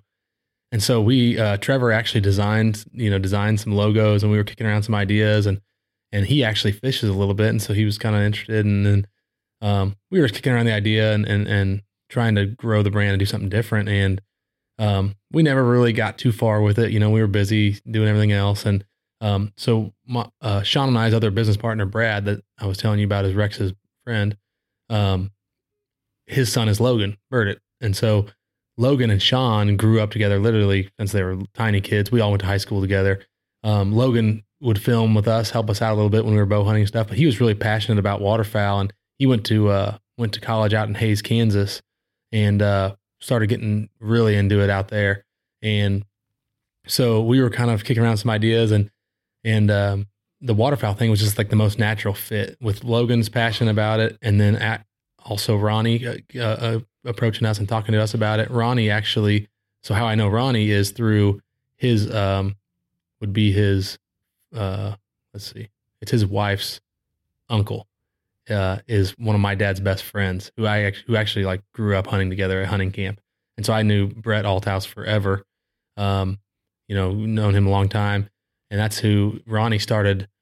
Uh, I think hunting waterfowl hunting with him and got kind of involved and got a, you know into that. And Ronnie, I think, grew up you know deer hunting and stuff in Kansas, but um, so they kind of you know Ronnie kind of got introduced to the situation. Logan was passionate about the waterfowl thing, was a little more serious about it, and so that kind of made the most fit you know, because they had the, you know, the, the, time and the dedication to put towards it, as opposed to the fishing thing, which was all just like kind of a hope for all of us to like maybe, okay, one day we'll do this kind of deal. So, yeah, so we got together and, you know, started brainstorming, you know, um, how to produce a, basically produce a waterfowl show, similar format to our bow hunting show, um, and, and kind of ran from there. So we, those guys started kind of assembling a team of guys and it's, the, they kind of have their own crew from a production standpoint initially Sean and I, I think the hopes were that we would be able to do a lot more cross, you know, cross promotion or, or a lot more hunting together. Um, but it just it just comes down to the time at the end of the day. You know, I, I would love to go, and actually, I'm I'm planning on on uh, going on a hunt with them this year. I'm just going to make it happen because I just you know been doing it too long to not to not make it happen. So, um, you know, because I really enjoy the waterfowl side of things. So, um, but yeah, so we were initially you know hoping to that we would be more involved. I think, um, but then you get back into the sponsorship side of things, and like, you know, we try to align um, as many brands as possible with both shows. But at the end of the day, you know, budgets and timing and all that stuff matters. And so, like, they're, you know, uh, all, all, these years, I don't think we've had a, we've always, you know, worked with Realtree, uh, both brands, but I don't think we've had, like, we worked with Nomad, they worked with Under Armour. You know, we had a conflicting uh, apparel sponsorship. So, not that that's the end of the world, but um, just there's those little obstacles to overcome when uh, when trying to plan, you know, hunts together and stuff like that. So, is this something to where you start a subsidiary company with with Logan, or do you license Logan and Ronnie the HB? Or are you an owner in HB Waterfowl, or did you guys just start a completely different LLC to where the income and the revenue streams are completely different, even though you try to align the same partners theoretically? Yeah, no, it's a separate company. So yeah, yeah. So we're all partners in a separate company for the waterfowl show. Who? And then you, uh, your, your four partners plus them, or yep, and with Ronnie and and Logan, yep. Logan, yep. And so, yeah, so we, uh, yeah, so we're all partners in the waterfowl company, er, waterfowl side of things, and then our production company, which you know at the time when we started the show was Mammoth. We did it, you know, did all of it through Mammoth. Um, now we just run it all through you know HB Productions. So we produce um, our show, we produce the Lindsay Way with Jeff and David Lindsay, and then we produce Heartland Waterfowl as well. So, so Heartland Waterfowl, and you don't have to answer this if you don't want to, but you guys have this HB Heartland Bowhunter production, HB Productions over here. Is that what it's called? Mm-hmm. This LLC over here that you are an owner in is paying like you you know you have a leasing company you own a construction company but you also start a leasing company to where your leasing company leases back the trucks to the construction company that helps out with revenue it helps out with insurance liability all of that are you guys paying HB Productions to produce the show to where now there's revenue being put into was that agreed upon in the beginning that there would be revenue going into HB Productions to cover your cost plus a little bit of profit to produce the waterfowl side of things? Yeah, I mean that was um, uh, initially it was a completely Mammoth was completely separate of HB and HW. So um, it was just a con, you know, they they basically uh, paid for the production work, yeah, for the post production work. Um, and now that we have it all through HW, yeah, or through, sorry, through HB, yeah. So we pay, um, HW pays uh, HB for the production side of things. Yeah. So is this something to where it, becomes nonchalant to you to where it's not nonchalant, but no worry to you? Ronnie and, and Logan are heading up all of the dealer. is there and also an agreement that you are going to, you know, help out with that alignment of partners and everything? Are you consistently working on the waterfowl side of things too? Uh, yeah. I mean, Ronnie kind of runs with it um, for the most part, as far like as far as the business side of things. Um, but yeah, I'm I'm definitely involved in a lot of the partnership discussions, and we communicate, you know, on a pretty regular basis. Um, as far as the partnerships are concerned, especially the ones that are you know overlapping, we kind of try, to handle those together. So, um, you know, I, we we're always you know talking and, and on the phone and, and you know discussing everything. So yeah, we work pretty closely together. So with the with the success of the HB brand, is this does this launch a a desire a demand for this logo apparel and hats and beanies and stickers and decals and and tumbler cups and stuff? Is this a strong revenue source for you or is it something that's there? And i always ask myself like if you're going to do it you got to do it. If you're going to be an apparel guy and merchandise guy you can't just go in there and have one t-shirt because you might not be you know appealing to every customer, potential customer. Is it something to where you really strive to drive that business or do you just take what you can get and you might have a few offerings here and there? Are you always rotating through designs? Is it is it important to you to have a strong offering in your apparel and merchandise business? Uh, it's not a huge arm of our business, I would say. Um, but it, I like having, you know, nice stuff and creating, you know, cool apparel. And so, um, but it's not a core focus for us necessarily. We definitely could probably do better. Um, but uh, but yeah, we, I mean, we we try to stay on top of it, come out with a few new items here and there, and um, you know, try to make stuff that people can wear and be and, and actually enjoy and be proud of. And um, but it's not we're not an apparel company by any means. I mean, there's a lot of people out there doing doing a lot better, you know, from an apparel standpoint. So so do you see yourself potentially challenging yourself to get into that realm more with the success of the brand? It just seems to me like that logo, as strong as it is and prolific as it is with archery hunters who are very passionate, it seems that you could really drive a revenue source through a high profit side of business, which is apparel. Yeah. High profit margins. Yeah. I mean, I think there's there's probably some opportunity there, but um man, you know who did it really well and and, and was Michael Waddell and his partners obviously with the Bone Collector brand did a great job of of licensing that out and and you know creating all these products across the board and they they did a great job of leveraging that are you brand. sure that are you sure though that they did a great job? Or did they do too much to where my this is my opinion i would yeah. say this if michael waddell was sitting here is great logo great brand unbelievable clever name off of the denzel and julia roberts. I don't remember who was in the movie but it was a movie bone collector at one time about i didn't know that. Yeah that's where they got that. That came off of a julia roberts denzel washington movie i think not saying that Waddell they got it off of that. He might have came up with it, but that is a movie from back in like '95 or something. Oh. Um, you can Google that. I think that I'm right on that. but then I saw it on. I mean, I saw it on everything from a bow, which is a high volume, you know, a high. That's a big money deal. A bow is thirteen hundred bucks or fifteen hundred bucks, whatever a bow cost. And then all of a sudden it was on toilet paper at Bass Pro. And I'm not just saying that. It was on rolls of toilet paper that you tore off the bone collect. It was on steering wheel covers. It was on it was almost the Duck Dynasty deal to where you have this brand, but then you can go into Walmart and buy a Chia Pet, where I think that that potentially may have damaged the Duck Commander brand in the long run of being considered legitimate by a core group of duck hunters. I'm not saying that for sure. I'm asking, I'm playing the devil's advocate, Hunsicker. Is can you do too much and spoil your brand? With having it out there way too much. I think so. I think you definitely can, um, especially with a brand like ours. It's you know we've kind of tailored our brand towards a more premium brand, and so we could definitely dilute that by you know coming out with all kinds of stuff.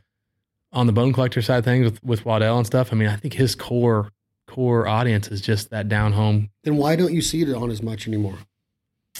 I don't know. Yeah, I don't know. I'm not. Because there was an influx ten or eight years ago to where you'd walk into a Bass Pro or a dealer, mom and pop independent dealer, and you'd see Bone Collector on a lot of stuff. Yeah, I'm not saying that you don't anymore. Or maybe I'm not going into enough stores, but do you? Yeah, I don't. Yeah, I haven't. I haven't followed it really closely. Um, but I do know just from working with different companies in the industry that there's a lot less of that happening, the licensing side of things. um, it takes a really special person or personality or um, influencer or whatever you want to call it to really move the needle with that license stuff. Oh yeah. Um, and you know, I'm trying to think back to my dealings with when we worked with Vista, and um, I remember Aaron Olger had a Bushnell. yeah, he had a uh, a some sort of market research on the power of the influence of these different figures, and high up there were, you know, Will Primos, Michael Waddell, Jim Shockey, you know, these guys, and and and uh, you know, there's very few of those type of people that can really, really sell stuff and push. I mean, really, you know, people walk in and say, okay, I want this because of bone collector. Um, and so I don't know. There's just a lot less of that licensing type stuff going on now. I think. Um, so it, it and I'm not, I'm not sure why. I don't know if it's become less effective or if it's just kind of a cycle type business, um, like you saw with like the Duck Dynasty stuff. Um, you know, but I definitely see that. Maybe it is just cycles. Maybe Bone Collector ran its cycle and they're not on as much stuff, or um, is the brand still as authentic as it once was? I think it is. I think it's a badass brand. I see a lot of decals on trucks. I see a lot of people. You go to the NWTF convention every February in Nashville. You see a lot of shirts being worn. So to Yeah. me, it may, it would make sense for companies to still want to license that type of a brand if people are still wanting to have it in correlation to other things a pair of binoculars, a bino strap, a gun strap. Uh, I think TC's got a bone collector model. I don't know if Hoyt's got a bone, bone collector model, but I know that they're at one time they had a bone collector model for everything. Yeah. for everything. Yeah. So I don't know if it is not effective anymore. I think celebrity endorsement is it's got to be effective. I mean, Shaq is selling the general insurance. Yeah. Why would somebody buy general insurance from a guy that played basketball? You ever think about that? yeah. How does it work? Like how how really does that work in marketing? You're a business guy. You're educated in business. Why would somebody see a general commercial or a Papa Murphy's commercial with Peyton Manning on it and say, "I'm Peyton likes that pizza. I'm getting that pizza." Yeah. Shaq, there's no way Shaq has general insurance. He might own the whole company by now, but why does it work? You think? Why do people get so in tune with celebrity endorsement to where these companies are willing to pay? I, I mean, this kid from Duke, how much money is he going to get from a Nike? I mean, he blew out a Nike. I don't know where it is right now. He's the number one pick in the NBA draft. He's going to be millions of dollars in endorsements, right? What What is the infatuation with people seeing a, a celebrity using it? A Michael Waddell, oh, he shoots that. He shoots that. I'm going to go shoot that. How does it? Why does it work? You think? I think it's just people idolizing people and, and just people really looking up to people and respecting those people's opinions, um, especially like the big star type people that are getting these big endorsements. And, um, you know, we're so close to it. It's maybe more difficult for us to see, but like most people, you know, you know, they just, they just, they don't see all the, the detail stuff. They just say, okay, like this guy's using this bow and I trust him and he's, you know, seems to like it or whatever. And I, I'm in on it. And I don't know. It's just it's a, it's a different, just a different type of person that you're marketing towards. And so, like, I mean, just like the bone collector stuff, like you know, you see people with stickers on their truck, and they may not even really know what bone collector is or who Michael Waddell is. Maybe necessarily, they just like cool, cool sticker, cool logo, and like same thing with like Duck Dynasty. I'll never forget like, uh, when that big thing blew up, and just like everybody was all about it. And I was like, yeah, you ever heard of Duck Commander? They're like, no, what's Duck Commander? I'm like, well, that's what Duck Dynasty was before, you know, the show. And so, um, it's just, yeah, it's just a whole different demographic that they were reaching. So it's interesting to see those, how those, you know, things become popular and cycle and, and, uh, change throughout over the, over the course of the years. But So when when it comes to HB the brand, the episodes, you're going into season. You're getting ready to film for season 13. mm-hmm. yep. It's strong. Congrats. Yeah. Thank you. So are you like, man, we got to up our game. We got to be innovative. What are we going to do now? I mean, we've showed the flowers, we've showed the trees, we've showed Mother Nature in her finest capacity. What do you do now? Are you gonna? I mean, what what is there left to do to keep that audience going? Man, we want more. You got to disrupt that market again. You got to keep. I mean, 13 seasons is unheard of in TV. Yeah. The biggest sitcoms in the world are the. I think Law and Order lasted like 50. I mean, Survivor's on like 60, but Yeah. you know, I. What are you going to do now? Yeah, I mean, we're always trying to, you know, up our our game from a production standpoint, try to tell better stories, um, and try to produce better content. And you know, we we try not to stray too far from you know what we kind of are founded on, and and that's the beauty of really our format and, and the style is every story is a little bit different, and it's different with HB than it is with HW. With with with bow hunting and, and big game, like each hunt and each pursuit is a little specific and different in its own way. Every animal is a little bit different, um, to where you know we kind of let the each story kind of tell itself, kind of deal, as opposed to, you know, with the waterfowl show um, you know, it's it's it's difficult to really tell a story differently each time, and um, a lot of times it's it's more or less, you know. And I know you guys do a lot of it through guests, having guests on the show, and learning more about those people and their background and how they are passionate about the about the sport and the industry. And um, you know, it, it's always it's always difficult to really you know find that that specific story to tell. Um, but I think as long as we continue to tell unique stories and different stories, then there'll always be a desire to, to consume that content as long as um, you know it's it's unique and, and, and something you know worth worth watching and worth wanting to learn about. Um, you know, if you if you do the same hunt, we try not to do the same thing over and over and over again. You know, if we do the same hunt in the sandhills of Nebraska every year, it's like okay, it gets a little redundant, and so we try to switch things up. But we also try not to stray too far from our core either. You know, I mean, whitetail's king in the industry. You know, most people, they're the most accessible thing to hunt. You can walk out your back door and hunt whitetails. Most people can. So um, we try not to stray too far from that. Um, but we also try to, you know, switch things up and tell, you know, unique stories each, each time. So right now your mind's not going like, man, this mountain goat hunt, we got to get this done. We got to have this done. We're just, you're just going to let the trip and the experience play out, catch what you can on camera, try to kill a, a, a nice goat, something that represents the species very mm-hmm. well.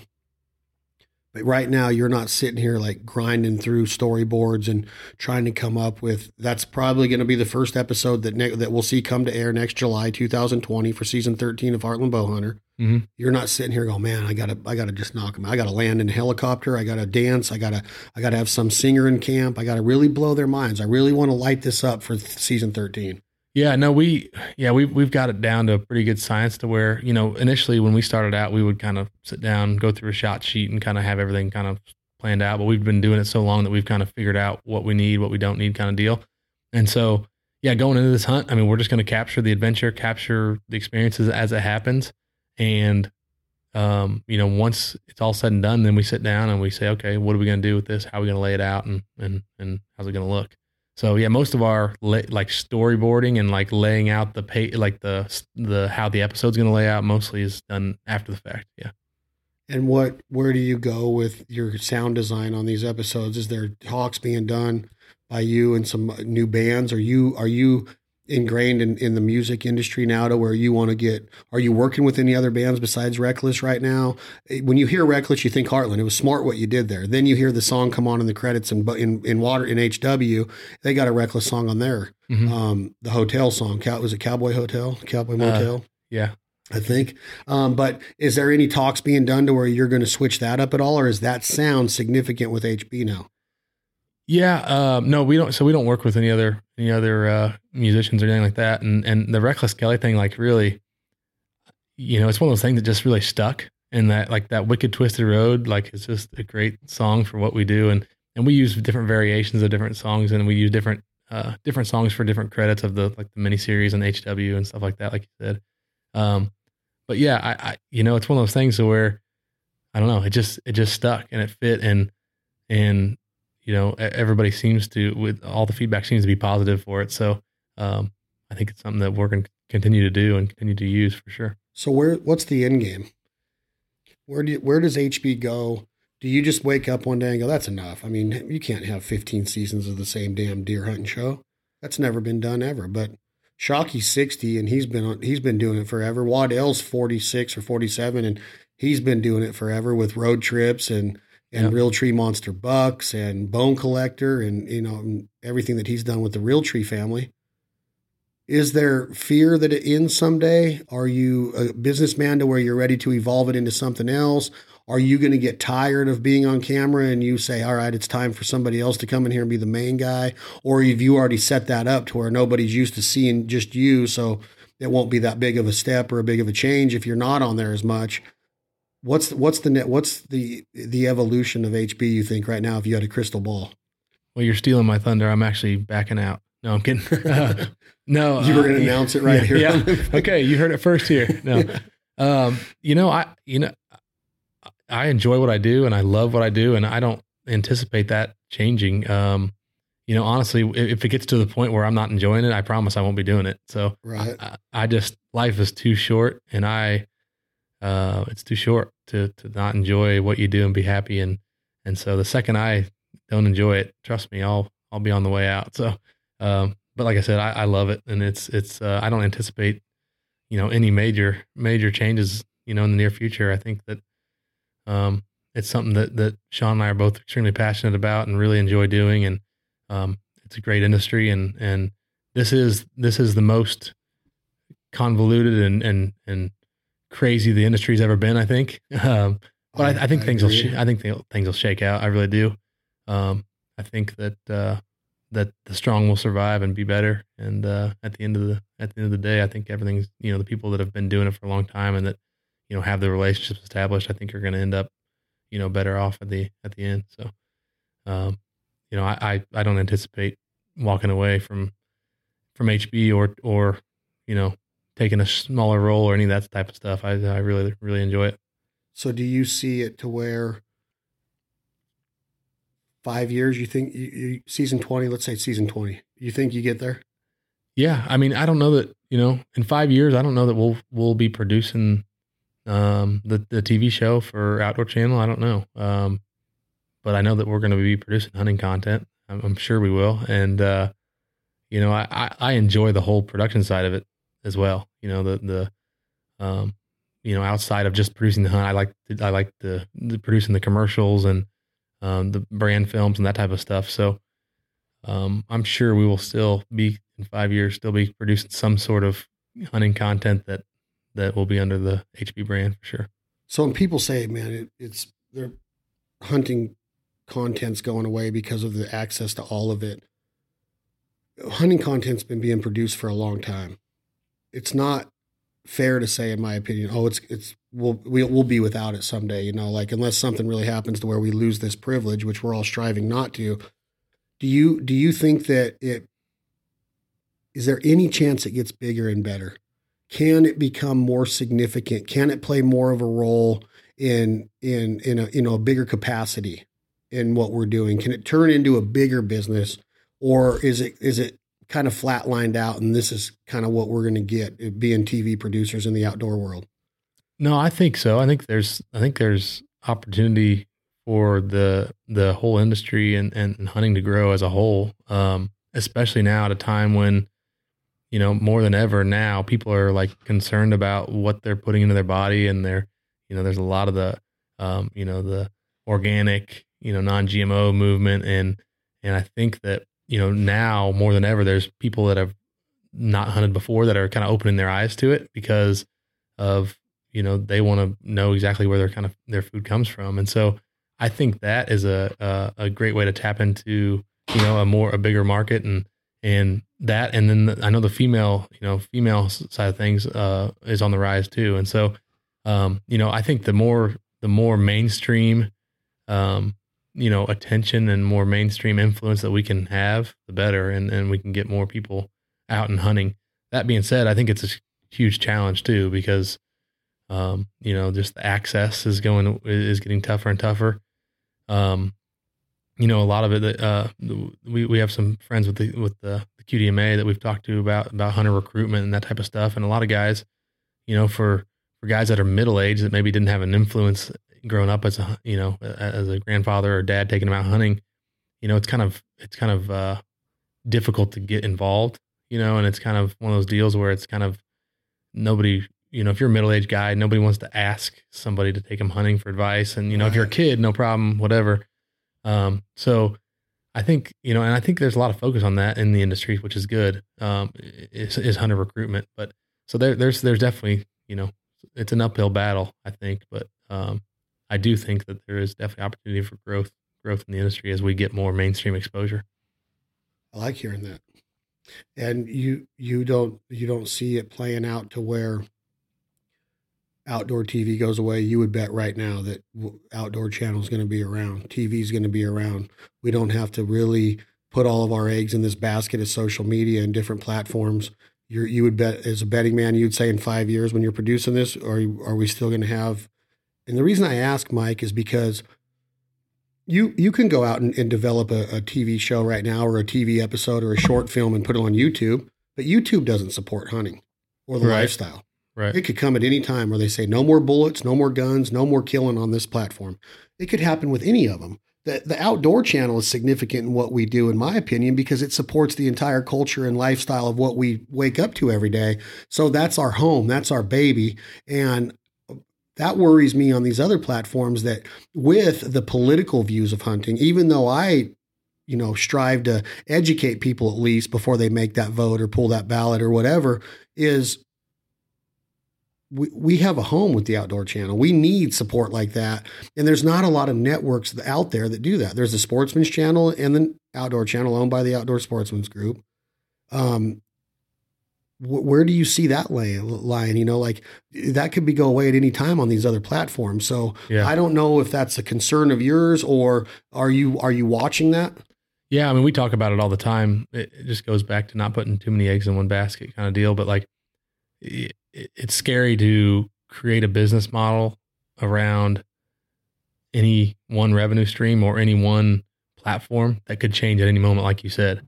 So, like, you know, YouTube, for example, you know, they just recently changed their monetization, how they monetize videos. So, you, you know, these big YouTube people that, I mean, there's people that, you know, make a living off creating content for YouTube. They create these unboxing videos or these, um, you know, makeup tutorials or whatever it might be. And okay, like you're getting, you know, say you're getting twenty thousand dollars a year through your YouTube views, and then they change their monetization and it goes from twenty thousand to ten or twelve thousand like overnight, and you did nothing differently, but all of a sudden you're getting paid way less. So that's you know that's uh, concerning for any platform, like I- like I said. So I think it just uh, you know important to yeah not not uh, not you know create a business model surrounding something that you can't control. And uh, while we need it, we all rely on it. I mean, you see that you saw the evolution of, of Facebook. I mean, I remember, you know, Facebook was huge for us. Uh, we have a pretty big following on Facebook.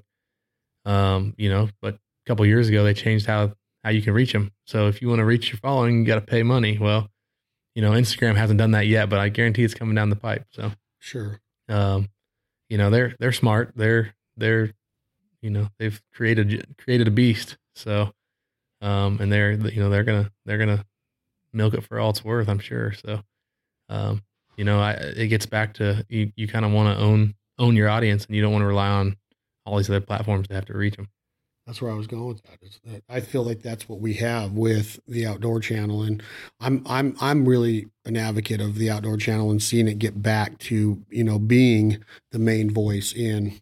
But I also think that the network has taken some turns too that make me ask questions with a lot of the programming that they've chosen to offer. Do you do you ever consider it like, well, maybe they're trying to go the other way and not really support their core audience? Have you ever had that thought process at all?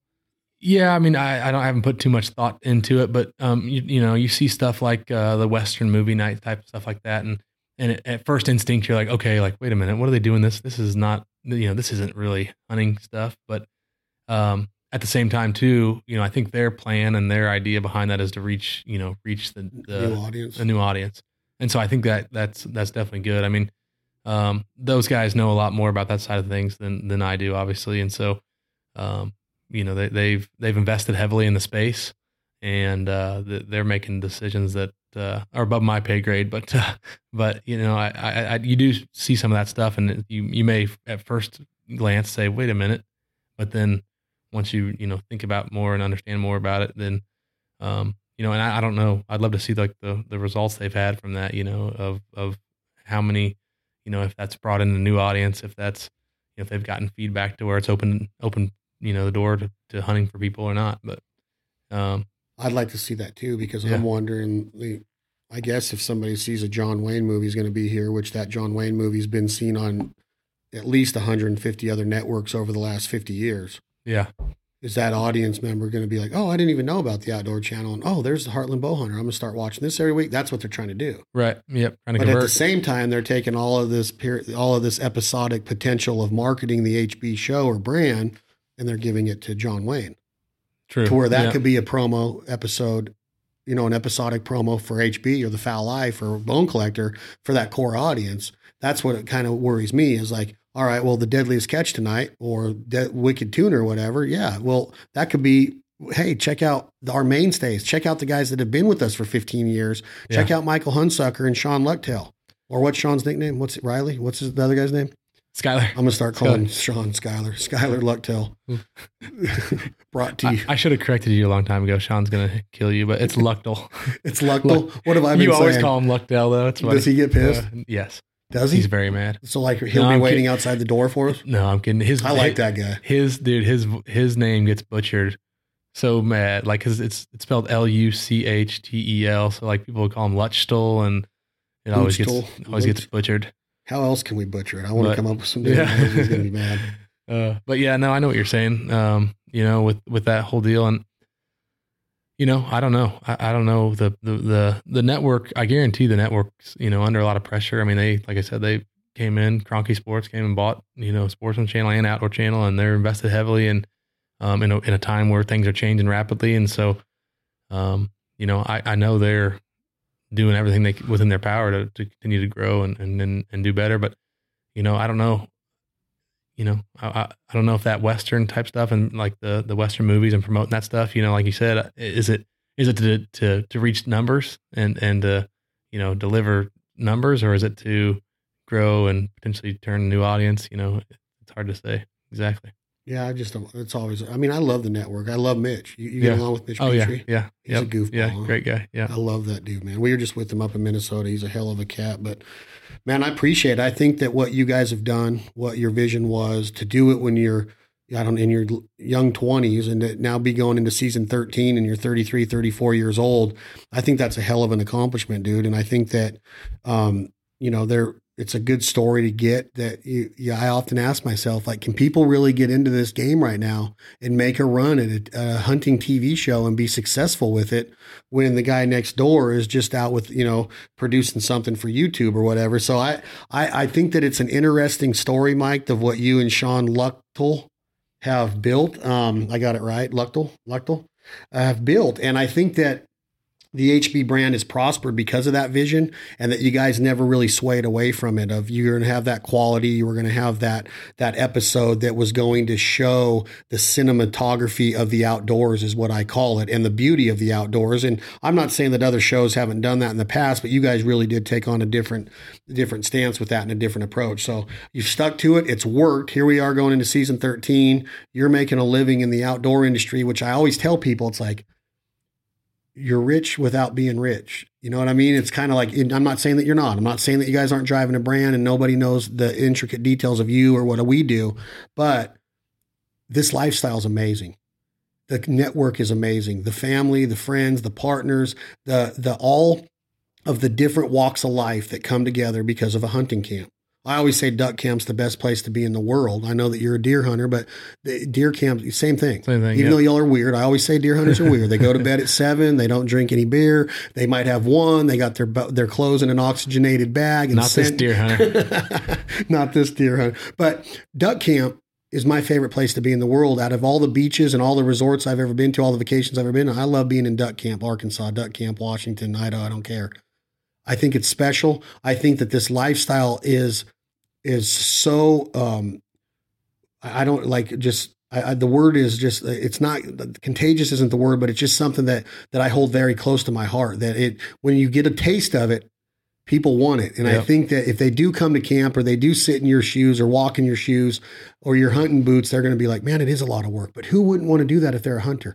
Who would not want to go right now you're probably going to go out to a farm and open the doors and there's going to be a tractor there and a cold a cold beer in a cooler and you and Sean Luchtel are going to sit there and talk about all right we're going to do this food plot and that's work for you yeah. that ain't a job dude Yep. it is don't get me wrong but it's not No, it's like yeah. it's awesome right it's like one of the richest most rewarding lifestyles livelihoods means of income that a person can do if you're ingrained in the outdoors so Yeah. what you built is awesome man Yeah, no, it's it's awesome. And anytime you you get frustrated or or uh, upset about something, you just got to take a step back and be like, oh, okay, yeah, this is my job. Oh yeah, This, I forgot this damn tractor keeps breaking, but I got no, I got worse problems to worry about. yeah. I get to drive into town in my Ram truck that I don't have a payment on.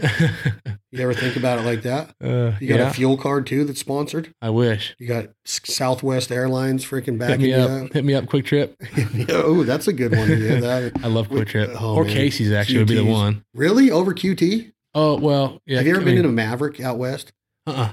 Oh, you got to check those out out Pretty west. sweet. We just got them where we live, and I think I don't know where they started. I mean, I started going to them in Colorado, but they're freaking Yeah. sweet, dude. Yeah, I just love Casey's. I mean, uh, QuikTrip, but uh, around here, but like, yeah, most of the small towns that we're in, like they're Why, they're building. pizza? It's all Casey's, and they're building like nice new ones. They're all really nice gas stations. So, and the pizza is the best pizza in the world. So, Is it really? oh, dude, that's like I don't know if I've ever eaten Casey's. I always see it when I go in there, but I don't know if I've ever trusted it. Is it really? It's so good. Get the breakfast pizza in the morning. It's so good. I think you're messing with me. No, I swear, Casey's pizza is legit. Did you bring me an HB shirt or hat or anything? uh, no, but I brought you a large Casey's pizza. You did. I'm kidding. they sell we large. should we should get delivery. We should uh, go eat lunch. You got time uh, for lunch?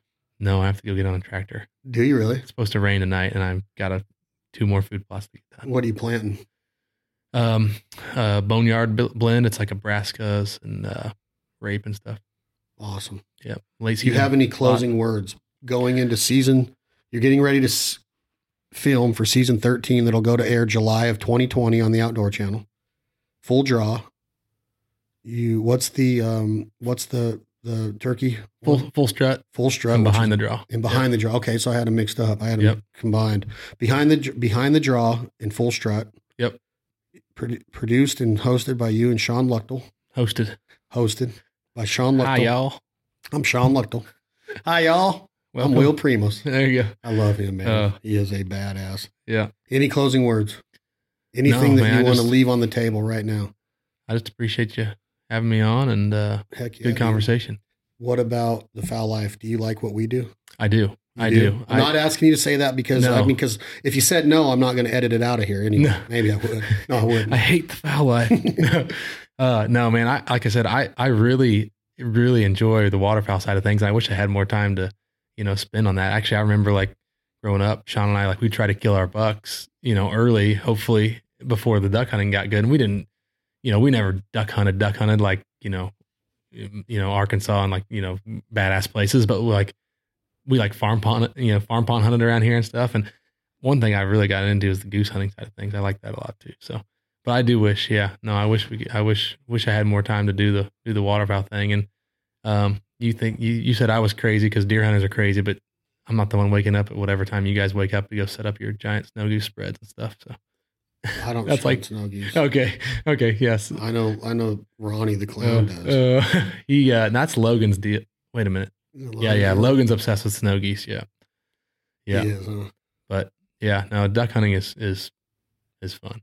I wish I had more time to do it. Well, you guys have a heck of a brand. I appreciate the conversation. I appreciate the friendship. Thanks for watching what we do.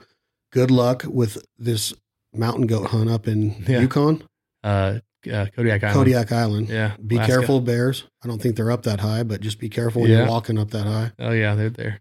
Heartland Bowhunter. Check him out on Instagram at Heartland Bowhunter.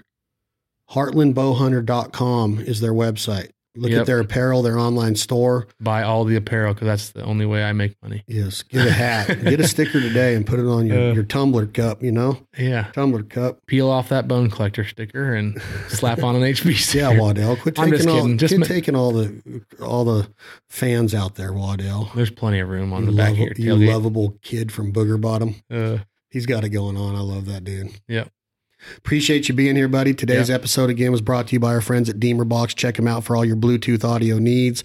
You cannot go wrong. You can pair them together now. We listen to our music no matter where we're at hunting camp, the swimming pool, the beach, fly fishing on a river. We got our DemerBoxes with us. Demerbox.com. Thank you for all the support. We have some awesome guests coming up on this podcast. I hope that you guys stay tuned. Please subscribe if you haven't. Tell your friends about it. Leave us a review if you'd like to. If not, no worries. Check us out at This Life Ain't For Everybody Everybody on Instagram and Facebook, thislifeaintforeverybody.com. Check out new episodes of The Fowl Life season 11 airing right now on the Outdoor channel, thefowllife.com for all of our online merchandise. Apparel's just launched and please Check out our new duck call at jargongamecalls.com for the loudmouth, the small talk, and the icebreaker. A lot of new announcements coming up with our new call line. We're fired up to go into the 2019 2020 duck season and chase those mallard ducks no matter where we're at. I feel that jargon duck calls are the best in the in the market right now. Check them out and let us know your feedback. JargonGameCalls.com. Tom Rashashin, do me a favor, hit that button, Leaf Loft, and what you gonna do when the money's all gone? Thank you all so much for the support of this podcast. I'm Chad Belding, your host. See you next time. What you gonna do when the money's all gone?